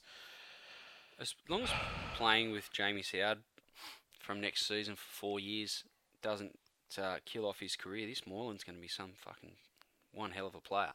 Travis Robinson goes all right too. I agree. But And yeah, if- Moylan's good. I can't believe those those boys aren't identical twins. Those Robinson kids. Yeah. Reese is getting about, doing a lot of work. He must be rude at the end of every weekend, playing two games every week at the top level. Amazing. He's Um, pocketing double the salary though, so that's a, that's obviously he's- part of he can pay for some recovery. Um, one thing on the Dragons, you can tell. I think the Anzac Day game was was probably a good indication. Um, where you can, and, and there's been other games as well. Um, either side of the equation, you can actually tell if they're on early in games, Yeah, yeah, Um, absolutely. and if they are, then they're competitive. But if they're off, then they get fucking hammered. Um, and it's it's really that simple. You could probably watch them for 15 minutes and turn the TV off. You don't know the result. Yeah, yeah. Um, and and this that was the case in this game. I think um, they were just off their game. Their attack was down. Their defence um, wasn't resolute, and um, you know Panthers got on top early and never really took their foot off the accelerator. Um, I think as for you know the Dragons, Dugan might just be the saving grace of their season. If I mean, if you can find someone to match his level of intensity consistently, then they they, they obviously might win um, several more games and push for the eight. But if it's just him, much like in this game, if it's just him running around on his own trying to do it all, Yeah, it's a bit hard on the bloke. He's had one game there other than this. yeah. All of a sudden, everyone's like, "Wow, good on you, Josh. Take care of that for us, will ya?" But uh, great performance from the Panthers. They were dominant. Um, they were really sharp in the first half, and, and I think maybe they could sense that the Dragons were off their game a little bit, and and um, they had an opportunity to, you know, if they could build a bit of pressure and um, and and on the back of Walsh's kicking game, they could string some attack together and, and put some points on. So um, good performance, and, and it's you know something that's becoming fairly. Um, it's, it's happening more often than not for the Panthers at the moment, which is a good sign. Yeah, well, it's a couple in a row now. So, um, Now, there, t- in in the Dragons' defence, there was a really, really fucking bad decision uh, for a no try. I think it was uh, Vito that scored it. Mm. It was fucking ridiculous. And there was another one that, and it just escapes me at the moment. But I think they were probably robbed of two fair tries. However, in saying that, they didn't come close to deserving to win the game, and I don't think that they were they were going to cost them that you know that that much. But you know, perhaps you know it wasn't fair for them to be uh, nil. I will go that far. It's always fair for the Dragons to be nil. Well, that's true. I've got no love for the Dragons. I mean, I don't want to come off as like a Dragons defender by any stretch of the You imagination. sound like one at the moment. Oh, okay. I'll retract everything I said, and they deserve to get nilled. a Shabugan. Shabugan. Nathan Fien is submitting his resume for the Ben Roberts All Stars. Discuss. That's harsh. Um, that is pretty harsh. I remember, was it 2009 when he got injured in the first game? Oh, don't ask me. That's dragon shit. Well, I Pretty care. sure it was. Um, yeah, th- he got hurt in his in the first game, and and I couldn't really understand why people were so up in arms and what they. But then, as 2000 and when he came back in 2009, and then um, obviously through the 2010 se- season, he was fairly instrumental in their premiership, and um, which is something that really surprised me. I didn't realise he he was that kind of player, but um, fuck, he was he was all out of sorts in this game. Yeah. He made some errors, took some wrong options, missed some tackles. Pretty ordinary performance He, should, he maybe should have gone to Newcastle with uh, Wayne. More so. It's a bit unfair when Sowie's on the other team and Dukes has a hangover. Fubar underscore 84. Dragons aren't scoring, so Sauer doesn't have to miss his conversions against his new club. Hash cat, hash full moon cruiser party. Shark Attack 83 again. I feel sorry for the Windsor Wolves getting soured for the next five years. Hash five year plan, hash yeah right. Shunter 86. We've had some bad calls go our way, but I maintain that after a rough start, Penrith will finish the season undefeated premiers. He's on drugs. He didn't even put an asterisk on there. And he followed up with another one and said, if Luke Walsh's cousin had Twitter, he'd be blowing up at him for fucking his multi. Hash Penrith by 19. TBI Penguin. Even when the on-field referee gets it right, it's overturned by the cunt upstairs. Go fuck yourself. so at, NRL. So I dare say he might be a Dragons fan. Jesus, I never it's was- fairly harsh. Yeah. Mickey T, 1985. Better team won. Certainly had the rub of the green. Couple of bad calls against the Dragons. Dugan best in beaten team. Great defensive effort. Nathan Sully, 89. At least Walsh is helping ease the transition to Soward by getting Panthers fans used to pointless field goals. Mr. Bowles, a delightful win. Kogarah sees another Penrith win. Get that up, you. Hash Red V in decline. And finally, Billy Boy 887. WTF is going on? There have been two Dragons games in three weeks with a field goal, neither kicked by Soward. Hash useless. I tell you, you can't blame him for not kicking a field goal in this game. It would have been Well, pretty fucking pointless. 19-1 would have been fairly ordinary score. Would have been funny to see though. Would have been a talking point. Match of the round: the mighty Manly Sea Eagles 16 defeated the Canberra Raiders 10. Now Manly 16 points came through tries to Jamie Lyon, a double to Wolfman Williams and Justin Horo with the match winner. Jamie Lyon zero from four on the conversions. Yeah. Admittedly, the first three were all right out on the uh, sideline, so there is that. But yeah, I mean, and they were very, and they were very close to get to. One came off the upright, and the other two were only like a meter or so away. But as good as they looked off the boat, you got to fucking get those conversions, man, because it made this game a lot more stressful than it needed to be. Canberra Raiders ten came from a double to Edrick Lee, and uh, Croker was one from two on the conversions. Yeah, they were backing up from a pretty tough Monday night football game, Manly, and um, I've got to say they, they really made the Raiders work for a result despite their fatigue, and, and the Raiders gave it a fair old crack. I thought, fairly entertaining game. But in the first um, 20 minutes, I mean, they didn't score a point after that initial period. Um, and it did look pretty, uh, like, they looked pretty easy, the tries they got. Um, the first one was like just fucking, you know, catch and pass, you know, just injected a number in there and it was easy. And the second one was just, you know, great jump from Edrick Lee. I mean, dude's like twice as tall as everyone else on the field and he just jumped, you know, in between defenders and uh, managed to grab the ball and almost knocked it on, but not quite, and uh, got it down for the try. So, I mean, it's good work. And after that, I mean, they had their opportunities, the Raiders, but apart from like maybe one time I can remember, which was right at the end. You know, like last couple of minutes. Uh, they didn't really get across the line again. No, it's true. They did have a chance to snatch it at death or at least tie it up. Um, but Wighton, I think it was. Yeah, Wighton knocked it on. Yeah, well, you had you had Ferguson come in and knock the Manly guy out of the way, which they chose not to rule on, and uh, then Whiten just he, I don't know why wouldn't you plant the ball with your hand? Get a hand on top of the ball, touch it.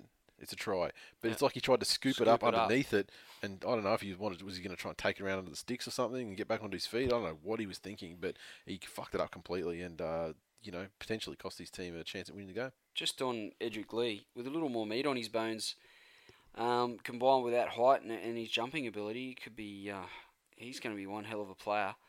Um, I'm surprised I haven't, he hasn't um, come on as strong after some of his performances last season. I would have thought this year um, he might have come on a little bit stronger, but he's sort of been in and out. Yeah, yeah. Um, having said that, on the flip side, if if he doesn't realise potential, we've probably got a Black Paul Hauff on our hands. well, Paul Hauff represented his country and state on numerous occasions. So I mean, it's not like he's, I mean, are you trying to say he's a shit player? I'm trying to say that he was horribly exposed by uh, the grubber kick. There was that one game. uh, I think it was might even been a test match where No, was it it was Origin? Origin where I do recall he had an absolute Barry Crocker, but um. Yeah, but that was like one, you know. I remember Justin Hodges had a fucking Origin game too, where he, gave up two or three tries. So you know, Um, some big hits in this game. It was a fairly tough physical encounter as well between the forward packs. But Matai. um, Matai and Papalii's hits in particular were exactly why we love footy. Um, and that, and both of those ones, especially the Matai one, because it was kind of like you know, almost like a Manly player? Well, no, it was almost like a WWE, like you know, slam, like the way you know got him in, you know, horizontal in in midair, and then you know sort of and carried him and dumped him. I mean, you're going to see that shit on highlight reels for the rest of the year.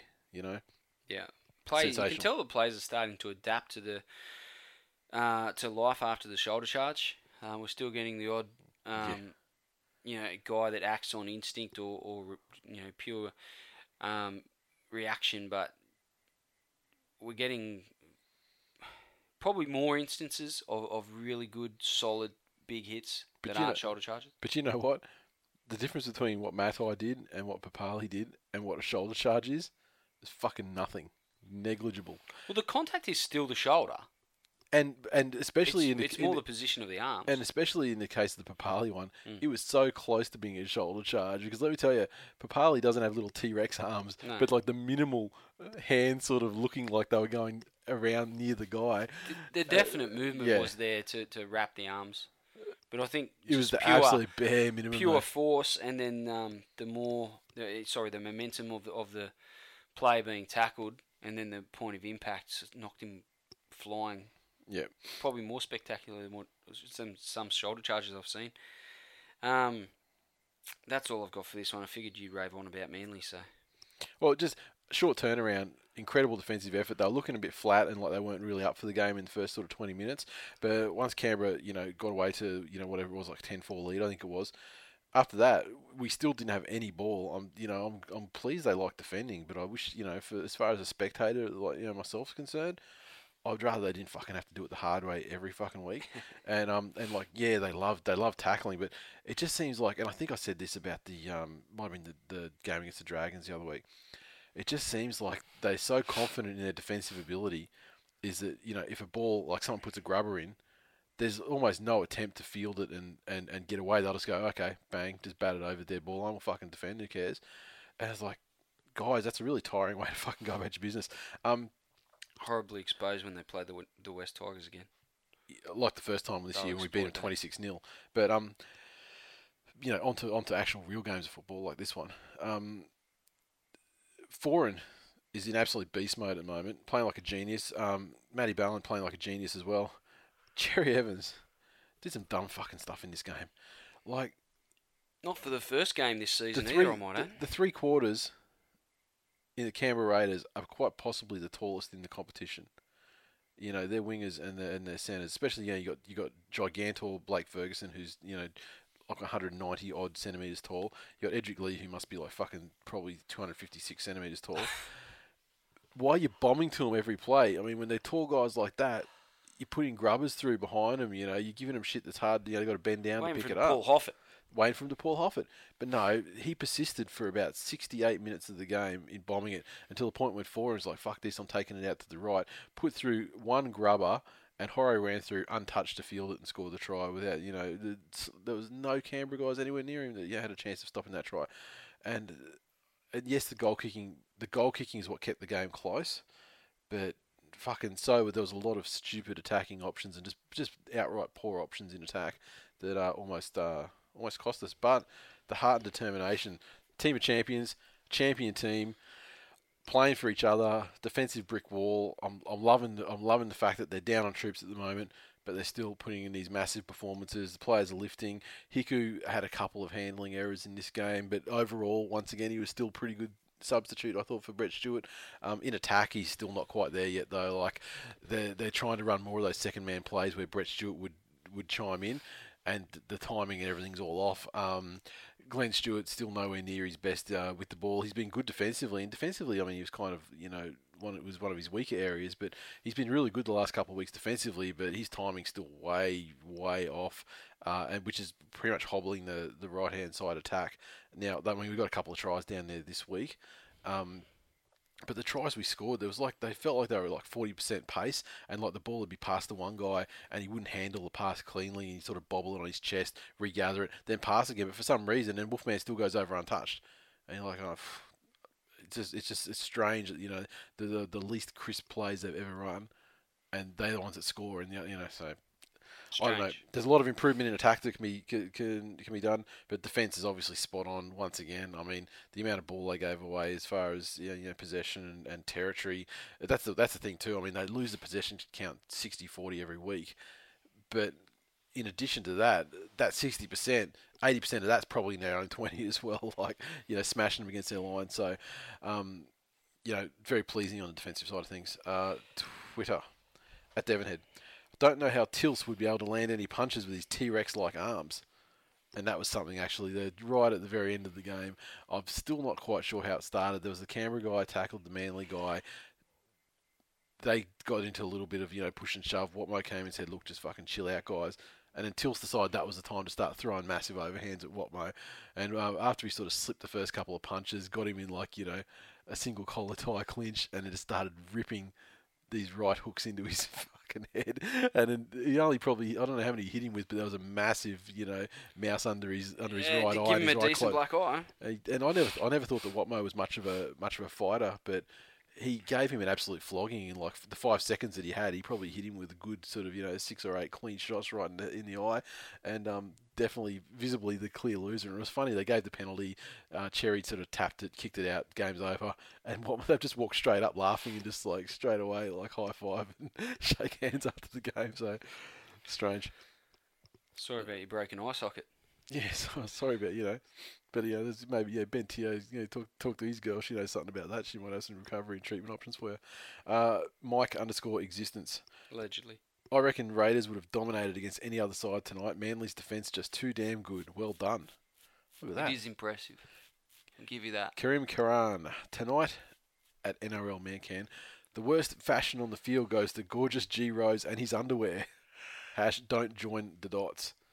And that was something to do with Black caviar. Black caviar, yeah. It was an, it was an eyesore, is what it was. Uh, Bennett H twenty, and I thought Pretty my- sure he borrowed them off Black Caviar. yeah.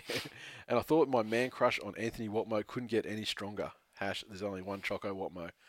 And a celebrity tweet that we've got based on this game, Joe Nullivow. Lastly, Fred Flintstone wants his undies back at Gorgeous G Rose. Troy underscore 79. Fucking pathetic display by us tonight. Manly were well and truly off their game and we play like fucking retards. Very, very critical on his side there. Aggressive. Tirana 355. Very happy with the win tonight, but fuck, I wish we'd stop giving away penalties and dropping the ball. Hash, enough tackling. Uh, okay, now we move to the Melbourne Storm 26. Defeated the Sydney Roosters 18 at Allianz.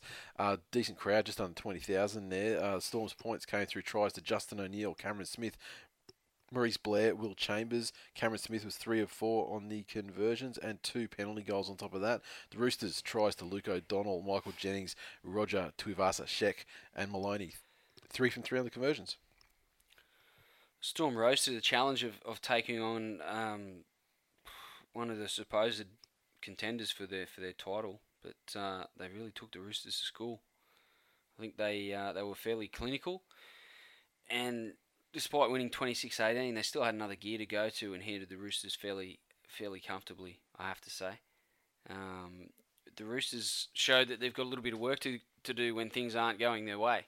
Um, they're probably um, just lacking that little bit of a grind ability to their game at the moment. Got a hell of a lot of points in them, um, and their defence up until this point has been um, up there with the best in the comp. But I think Melbourne Well, showed that that you- first try was it the first try? Was was it O'Neill the first try or Chambers? And a like just just catch and pass out Yeah. to the. It was like the easiest try out on the right you've ever seen. And like, yeah, and that wow, was a combination of, of Mitchell Pearce having a massive overread in defence where he ran back to, to track a decoy that would never look like getting the ball, um, which left Sonny Bill to try and make a decision, and he was left pretty well flat-footed. The ball went out a little bit wider, and Blair went over untouched. Yep. Um, yeah, that those sorts of things are need to be ironed out of their game if they are going to challenge the sides like Melbourne later in the year. But um, for this game, I, I was pretty impressed with Melbourne. Um, they had, you know, obviously Cronk was was very very good. Cameron Smith was probably one of the best games I've seen him play this year. Um, and just for the Roosters, I think Sonny, Sonny Bill, um, you know, he's got his detractors, but he he really is the pulse of the of the Roosters. Um, he wasn't really on his game through yeah, some he was pretty off this game. it looked like he was trying to overplay his hand a little bit with the pass and um, threw some dud passes. And uh, I think if he does lose his way in future games, I can't see the Roosters winning many of those. He's just uh, whatever he brings to that team, whatever aura or confidence he gives the players around him, just wasn't there. And um, yeah, they, you know, as a result, he's a major attacking weapon for them, and um, they couldn't get their attack going elsewhere. Now, I'd like to throw to Twitter for this game, but we didn't get anyone commenting on it. I saw a lot of uh, East fans and stuff like you know complaining online, like uh, you know, there was they were complaining about the referee. It was the biggest rort since fucking blah blah blah blah, and settle down. I, I, I just I, I it just I just can't believe teams can cry rort when I sit back and think fucking you call that a rort. Yeah, have Jarryd Hayne throw a fucking 10 metre forward gridiron pass that cost you a game, then come back and fucking see me about Rorts, motherfuckers.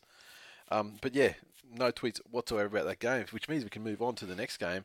And here's another tip down the toilet. New Zealand Warriors 26 defeated the Newcastle Knights 12 at Mount Smart Stadium. Poor crowd at under 10,000. The Warriors 26 points came from tries to the beast, Manu Vatuvei, Thomas Leuluai, Sam Rapira, Simon Mannering, and Elijah Taylor. Shaun Johnson got three of five goals, and the Knights a double to James McManus and two from two conversions to Kurt Gidley. pretty impressive fight back from, from the Warriors, who got smashed by a better part of 60 points last week. Um, to come back and beat Newcastle, albeit a side that was well below their best, um, was, was a good effort from them. And just on the crowd, who the fuck would want to go out there? Imagine how cold it'll be over there at the moment. Yeah, Plus, they just got smashed by, like I said, just almost 60 points last week. yeah. Just you shows get- shit fans. You You, know, reckon? you think your fans, you know, It'd be like everything like Hard Oval was, less 15 degrees. yeah, but you'd be like, well, you know, I need to get behind my team this week because you know I want to show you know support. They're coming home. They had a bad loss last week. be, They need I us. better get behind my team because that'll keep me out of the wind and I'll be warm. um, Newcastle really haven't learned to overcome adversity either. Um, we spoke about that in the Roosters game, um, and lack of attacking form is another thing that they, you know, if their attack's not really clicking, they really struggle to get into that grind um, and and try and find a way to win um, via their defence, especially for the Warriors to get beaten the way they did last week.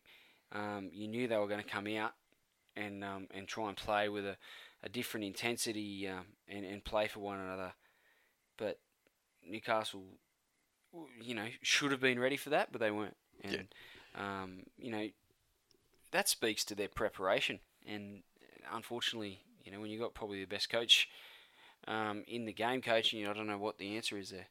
It's a little bit disappointing. You know, some weeks they're right up for it. It was only t- you know a couple of weeks ago they got a flogging. They come out last week and they had a good win, and this week they you know get done by a team that. Well, know, last week they had a be- very, very, very good win. yeah. Yeah. So, yeah, I'm not sure, really sure what's going on there at Newcastle. They're just still struggling for that consistency, but it seems like we've been saying it all year so far. And last year, and you know, last Yeah. year we expected it to happen pretty quickly. Didn't ever happen at all. This year, we're like, well, you know, they had a full off season to work on it. Yeah, no. Um, Twitter. Oh, I haven't finished. Oh, sorry. Sorry. Um, That's right. just with the- with obviously with Gidley out, and then if Fluffy misses not just the Origin games, but if this ankle thing's any you know any sort of serious injury, I don't I didn't hear much today. Um, then their attack is going to be really ordinary, which is probably the thing that's carried them through a few games and a few wins that they've had this year. Um, there was another biff in this game with uh, Kade Snowden and Russell Packer going toe to toe. Um, considering Michael Ennis ran and hid behind Kade Snowden, the touch up that Packer give him just makes Ennis look like more of a cat. Yeah, yeah. Okay, now I'm done. okay, cool. So, Dashing Dan one said, home just in time for Sunday round 11 football, or as the Warriors call it, Jersey 11. Uh, we've got Garbs If, 1985. they, if their jerseys weren't so fucking awesome, you'd probably be. oh, I'd probably be a little bit more critical, but geez, they've got some good designs. Yeah, yeah, exactly. Um, and Garbs 1985 said, "Is Joel Thompson, Joel underscore Thompson 12, at the uh, at the game pulling apart the Twitter tags off the hash got your back Knights jerseys?" And yeah, I mean, Sounds like that was a bit of a fail. yeah, I mean, like I'd, I'd applaud the initiative. I mean, because Yeah, you know, great idea. Yeah, great idea, but you've got to Execution. you've got to you know stick them to the jerseys a bit better. I mean, these were jerseys. Like I think the idea was, you know, if you if you won and got your name on the back of a player's jersey, you got that jersey too with your name on it at the end. So you had the Twitter handle on it for the whole game. Then you got that jersey. So I mean, if it's going to be like a keepsake thing, maybe make it fucking durable enough to actually see out 80 minutes of football. So. Um, and we had, I think, JR underscore buff, one of our uh, listeners. I think he was on the back of someone. Don't don't ask me who it was, but uh, I'm pretty sure he won one of the places. wasn't wasn't uh, Rochow though. Mm. And uh, one eight two. They glue on the. this tweet's terrible. I can't read this tweet. No, we're not reading that. No, I'm not going to read that tweet. That's what. Fucking appalling is what it is. JR underscore buff. Jekyll and Hyde Knights. That is all. Hash got your back. Yeah, that's very, very apt. Yeah, at Billy Boy eight eight seven. A telling stat: after eleven games, the Knights have five wins, thirteen plus, and three losses, thirteen plus. Wow. Shunter eighty six. Next time the Knights are putting hashtags on jerseys, just stick with hash Gidley ruins. well, it wasn't hashtags, Gregson. It was fucking Twitter handles. Jesus Christ. Fucking try and keep up, mate. Fuck, I don't want to slag listeners. Like I don't want to be Glenn Blakely all of a Yeah. sudden. But come on, man. Less time trying to pick the lock on your missus's onesie. More time paying attention, mate. That ship sailed, brother. Just let it go. Out to Mudgee. We go. The Glen Willow. Mudgee Stadium, if you will. It's no, no. It's Glen Willow Regional Sports Stadium. I'll have you fucking know. Or Mudgee Stadium, as people that are uneducated call it. Gold Coast Titans 42 defeat the Parramatta Eels 4. Titans tries to Anthony Don, double to Kevin Gordon, double to Jamal Idris. Brad Takairangi got a try. Albert Kelly got a try. Sezer 7 from 7 goals.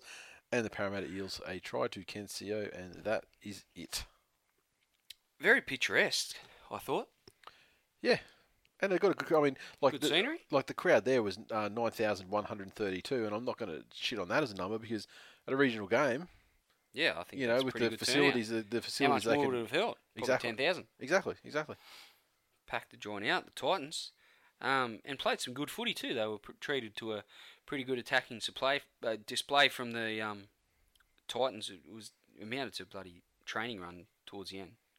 Yeah. Oh, yeah. It was ba- barely an opposed session. Like there's no opposition at all, and you saw that as the game went on, um, that Ricky actually gave you know Jarryd Hayne a rest there. You know, knowing that that he'd be selected for Origin, and you know gave him an early mark. So Oh, he deserved it. I mean, he's worked very hard. Um, he was probably the only one having a go for Para. Some good Yeah. runs and and um, some good work at the back, but he can't do it all. At the end of the day, can't stop every break. no, that's and they right. made fucking plenty.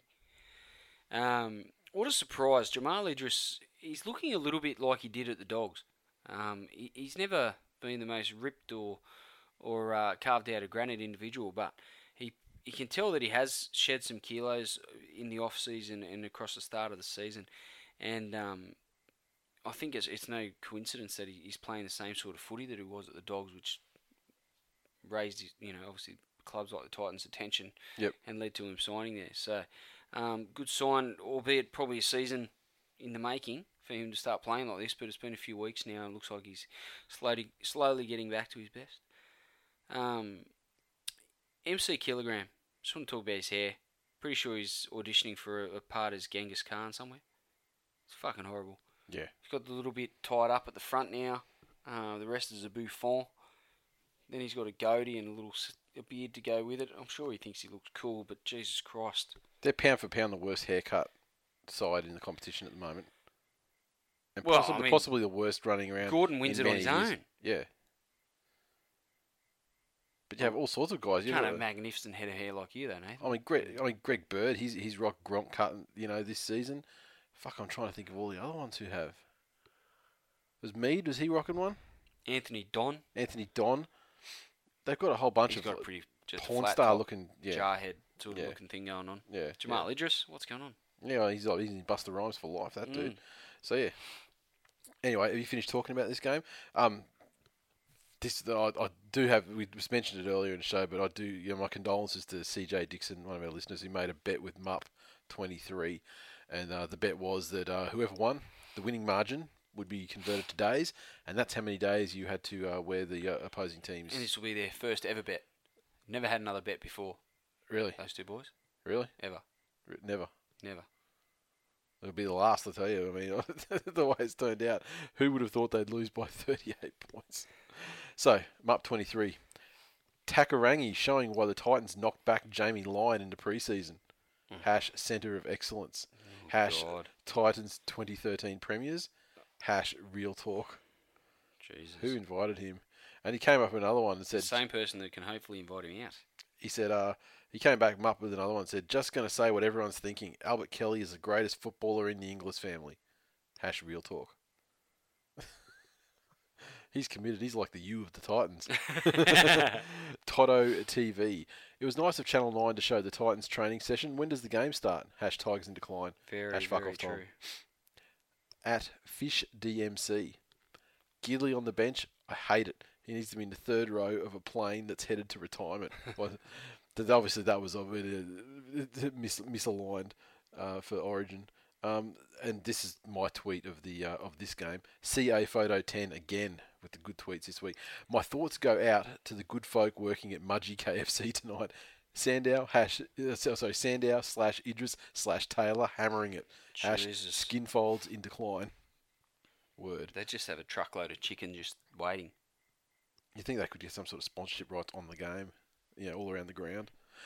They could afford it based on the proceeds. All right. Finally, Monday night foot bitch. Cronulla Sutherland Sharks. 14 with the massive upset over South Sydney Rabbitohs 12.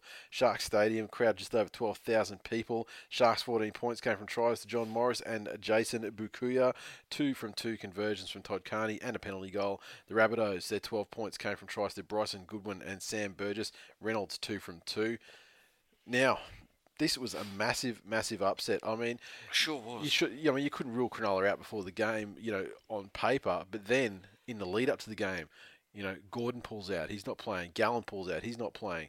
I think well, Fifita he pulled out as well. Didn't no, no Fifita played. Sorry, Fifita Uh, carved he up. carved them up. Yeah. Who was who else put? They had. Did Luke Lewis pull out? They had like a lot of.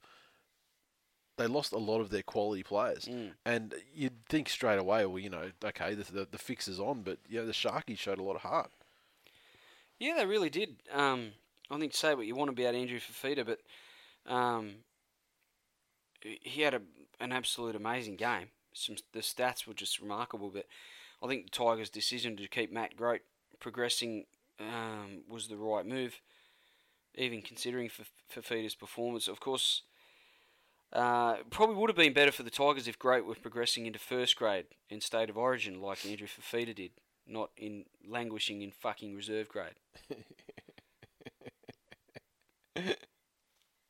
it's like say I can live with Hino, I can live with Beau Ryan.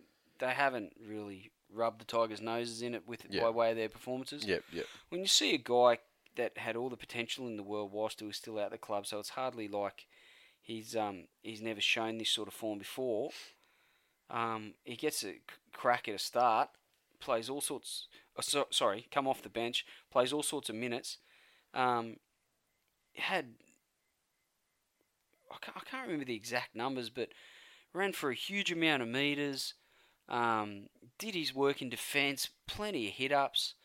Um, I noticed in the in the Matty John show after Monday Night Football that Gordon Tallis, and I'm loath to give him too much credit, but um, he said that you know with Gallen because he's he has such a huge work rate, he takes stats off some of the other guys in the team.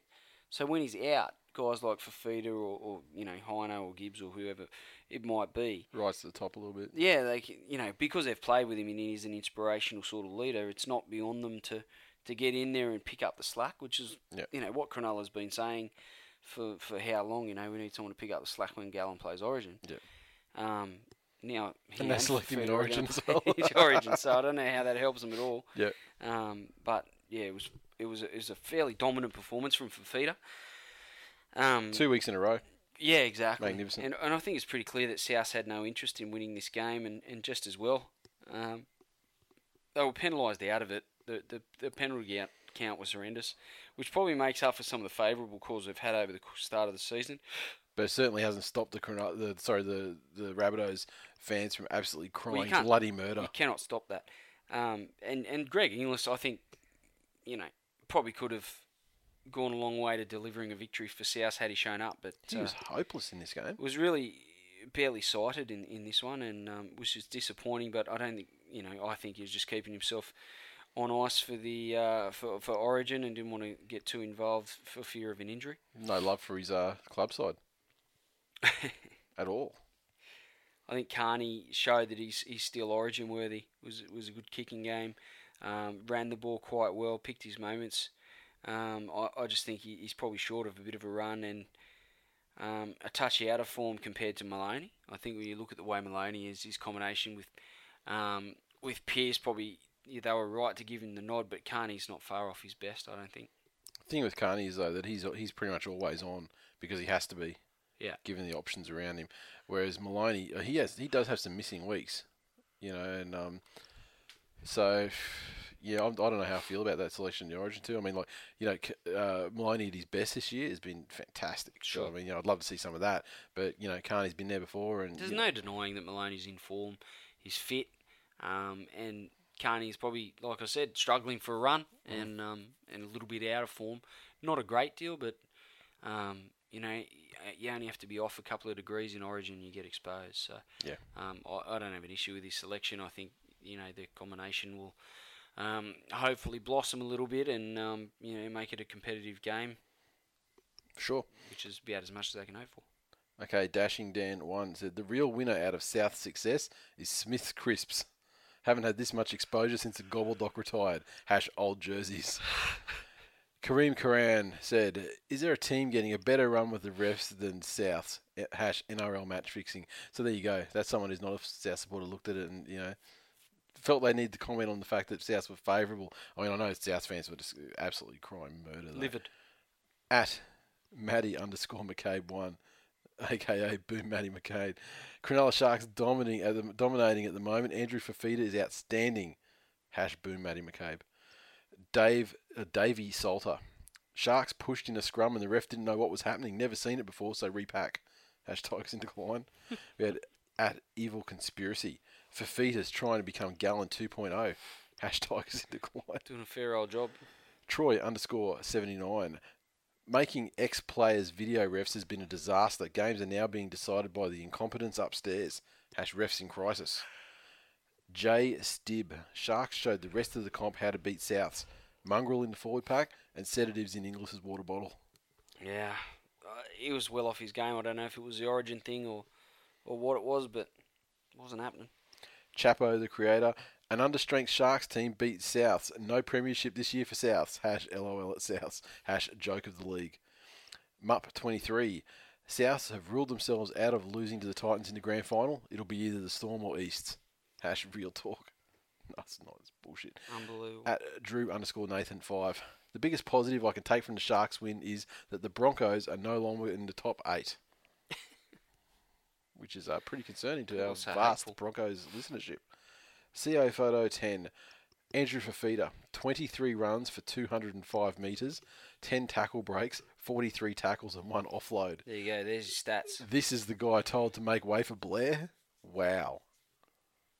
Well, he made way for, for Matt Groat's progression, and it, you know, as you can see, Groat's progressing uh, really quite well um, in reserve grade.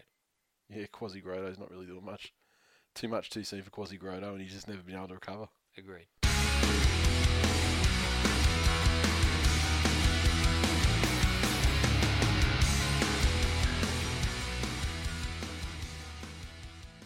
Previews for the Telstra Premiership Round 12. Okay, this one is a shortened round, obviously, because of uh, byes from uh, you know, State of Origin time.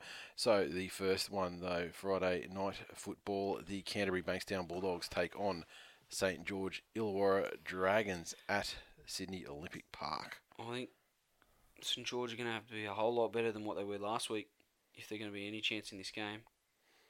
Yeah, doggies. Um, you know, perhaps a little surprisingly, um, they're only without Josh Morris for this game through Origin. Yeah.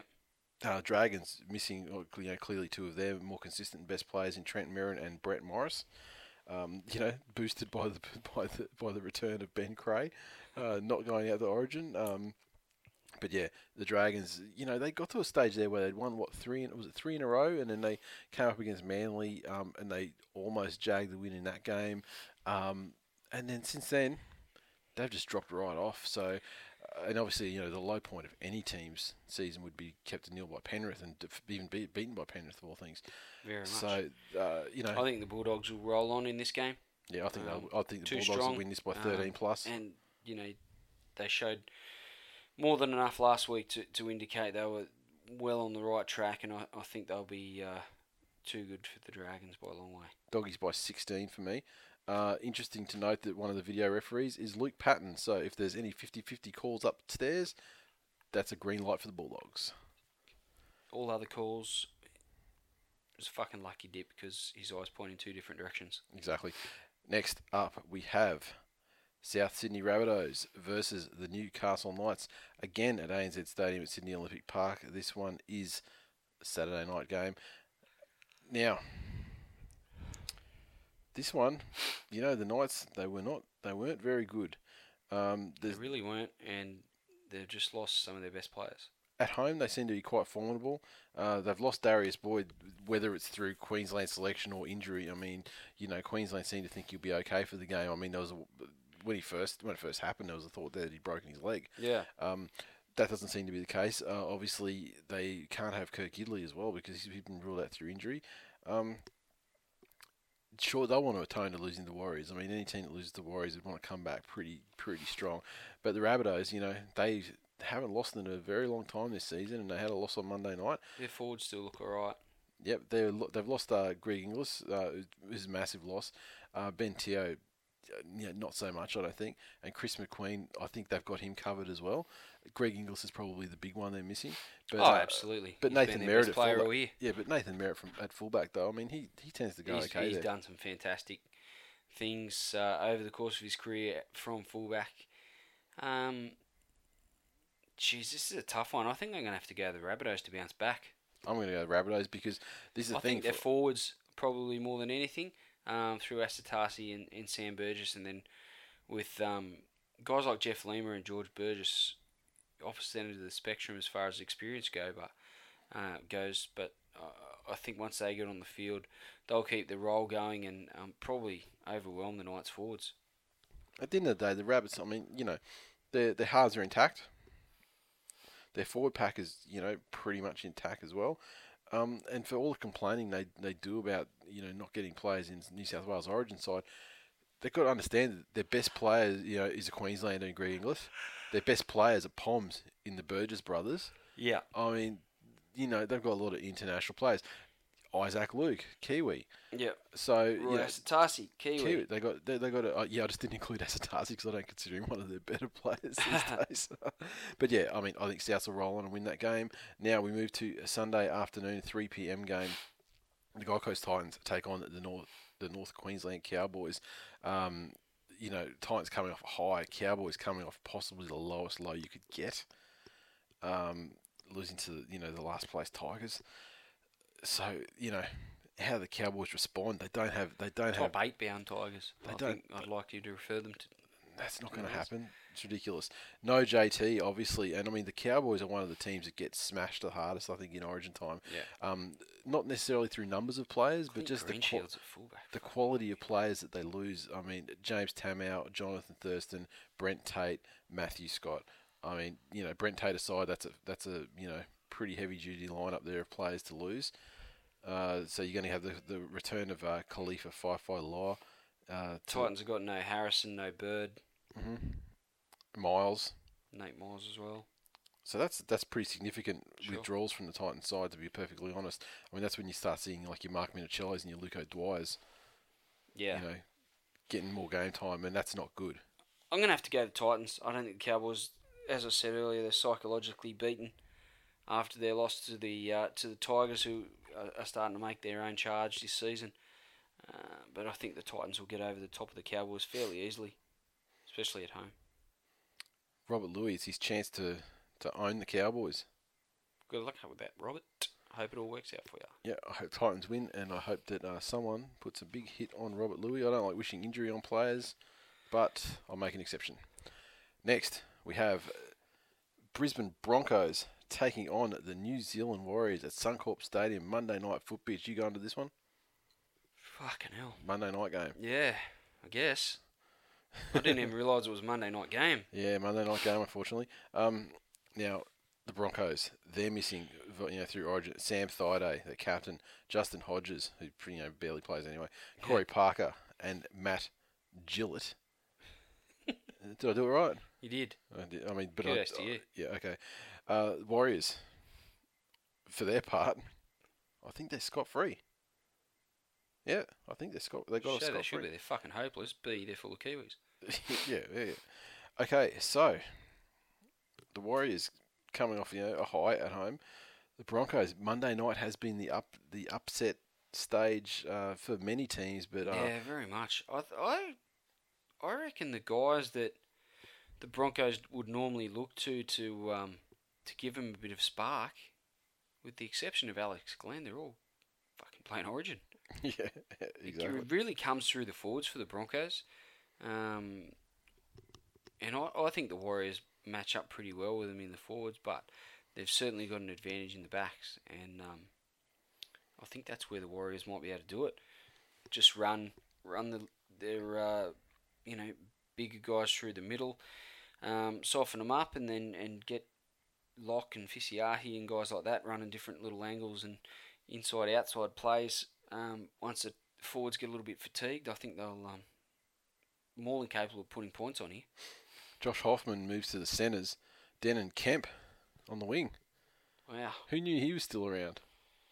I saw at the start of the season that he'd um, they'd picked him back up, but I wasn't sure how much game time he'd get. But he's obviously getting a little bit here, and see if he can make the most of his opportunity. Yeah. So, so who you going? I mean, like the Warriors. The, this the I'm prob- going to go the Warriors. The problem I have with the, Upset. the problem I have with the Warriors is I look at the cross that team and I think, wow, on paper they are going to absolutely smash this Brisbane side. But the thing is, the Warriors have looked good on paper. Even back in 2011 when they got to grand final, fantastic. yeah. 2012, fantastic on paper. They were the same team as the grand final team, and they came what pretty much stone motherless last. So Yeah.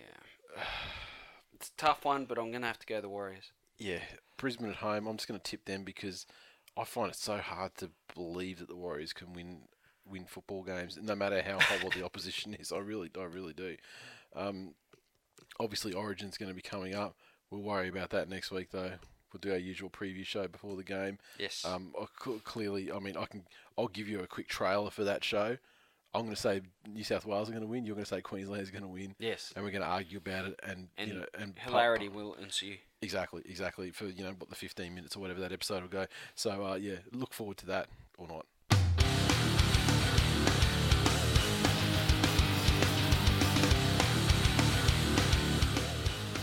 That is full time for episode 122. As always, you can interact with us on Twitter, so follow at TWI League. Facebook, we're on facebook.com forward slash this week in league. So make sure you hit the like button, share our posts, comment on stuff. Um, it's good to Tell now. us we're great. Yeah, well, it's good with Facebook now. They've added that new functionality to the comment thread, so you can actually reply to you know, under you know, indented underneath the comment you actually uh, are replying to. Yeah. So that's kind of cool. I don't mind using that as like a forum sort of thing. Um, iTunes, we, we gave people shit last week for not giving us reviews. This week we got three, so I can only assume that our method was correct Exactly. and our cause was just. Slam people. That's our method. First one by the name, someone by the name of uh, Gad Rock. They said good quality, five stars, A nine, V nine. So uh, that's you know mu- much like the reporting of like you know the quality of a, a torrent uh, torrented movie or something. That's pretty funny. Uh, next one, awesome, five stars by um someone who's you know, bound to be a genius with the username of MWSE10. Said, ah, great podcast to complement the greatest game in the world. Love the banter and needs more swearing. Jesus, really? Although, if the hash Tigers in decline decline any further, then Glenn may be ordering. What, let me. do- He may be ordering some Dembutrol from Dr. Phil Nishki. and so that's uh, at Benny27 from Twitter, who um, I think uh, I'm pretty sure I saw a tweet from them was it last week or week before saying I'm going to be I'm going to listen to this week in league for the very first time. So they've, they've come on board and given us a review and also Straight sent us it. a message saying yeah how much I like to say uh, welcome aboard. And uh, finally we've got uh, Machu five stars from someone by the name of uh, Nomarg. Love your work, guys. Keep it coming. Okay. Cool. Cool. Short but sweet. Cool, no mug. Okay, now fantasy football, the private group. It's fucking the same every week, pretty much.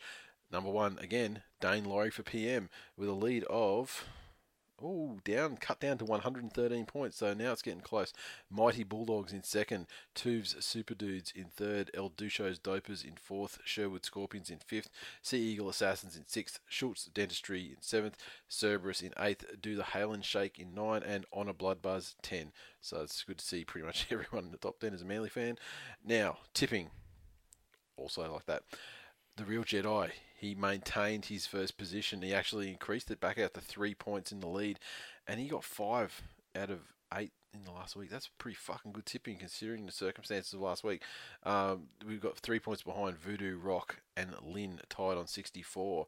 Uh, we've got Williams 277 on 63, Desi's Ducks 63, Shell Getty's 63, Boxcard Jason 63.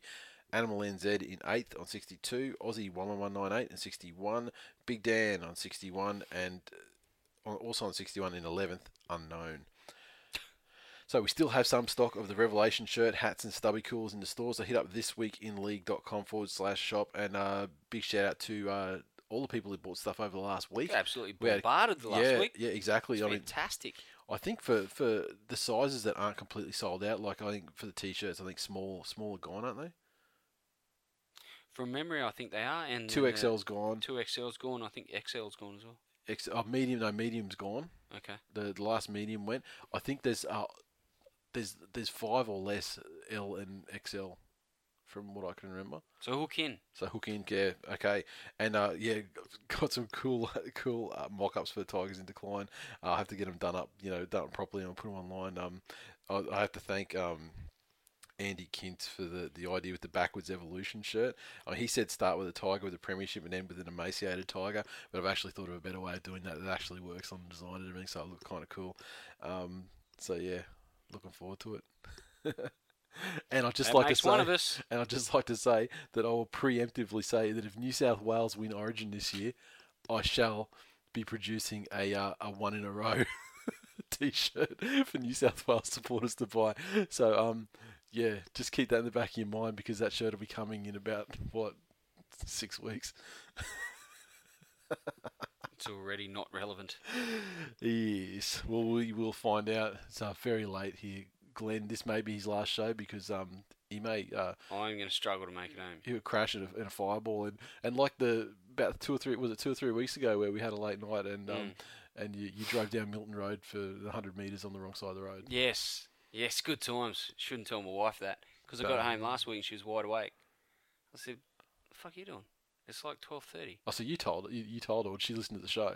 No, no, no. I told her. was gonna say she wouldn't listen to this anymore. I mean, Exactly. she, she, had, she had the novelty where she listened to it like once. that's right. Um, but I said, "What are you doing up?" She goes, "Oh, I can't, I can't sleep till you get home." I said, "Fuck, it's gonna make for some late Tuesday nights for you." I said to her tonight that uh, you know you really need to get learn to go to sleep. Yeah. Don't worry about me. Yeah. You know what's the worst that could happen? You get a big insurance payout. Big deal. Exactly.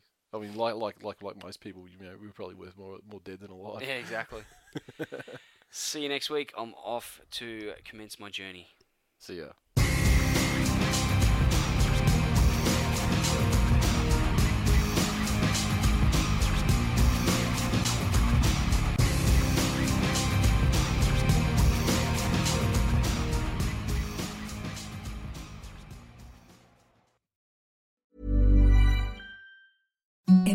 The softest sheets you've ever felt. Now imagine them getting even softer over time. That's what you'll feel with Boll and Branch's organic cotton sheets. In a recent customer survey, 96% replied that Boll and Branch sheets get softer with every wash. Start getting your best night's sleep in these sheets that get softer and softer for years to come. Try their sheets with a 30-night guarantee. Plus, get 15% off your first order at bollandbranch.com. Code BUTTERY. Exclusions apply. See site for details.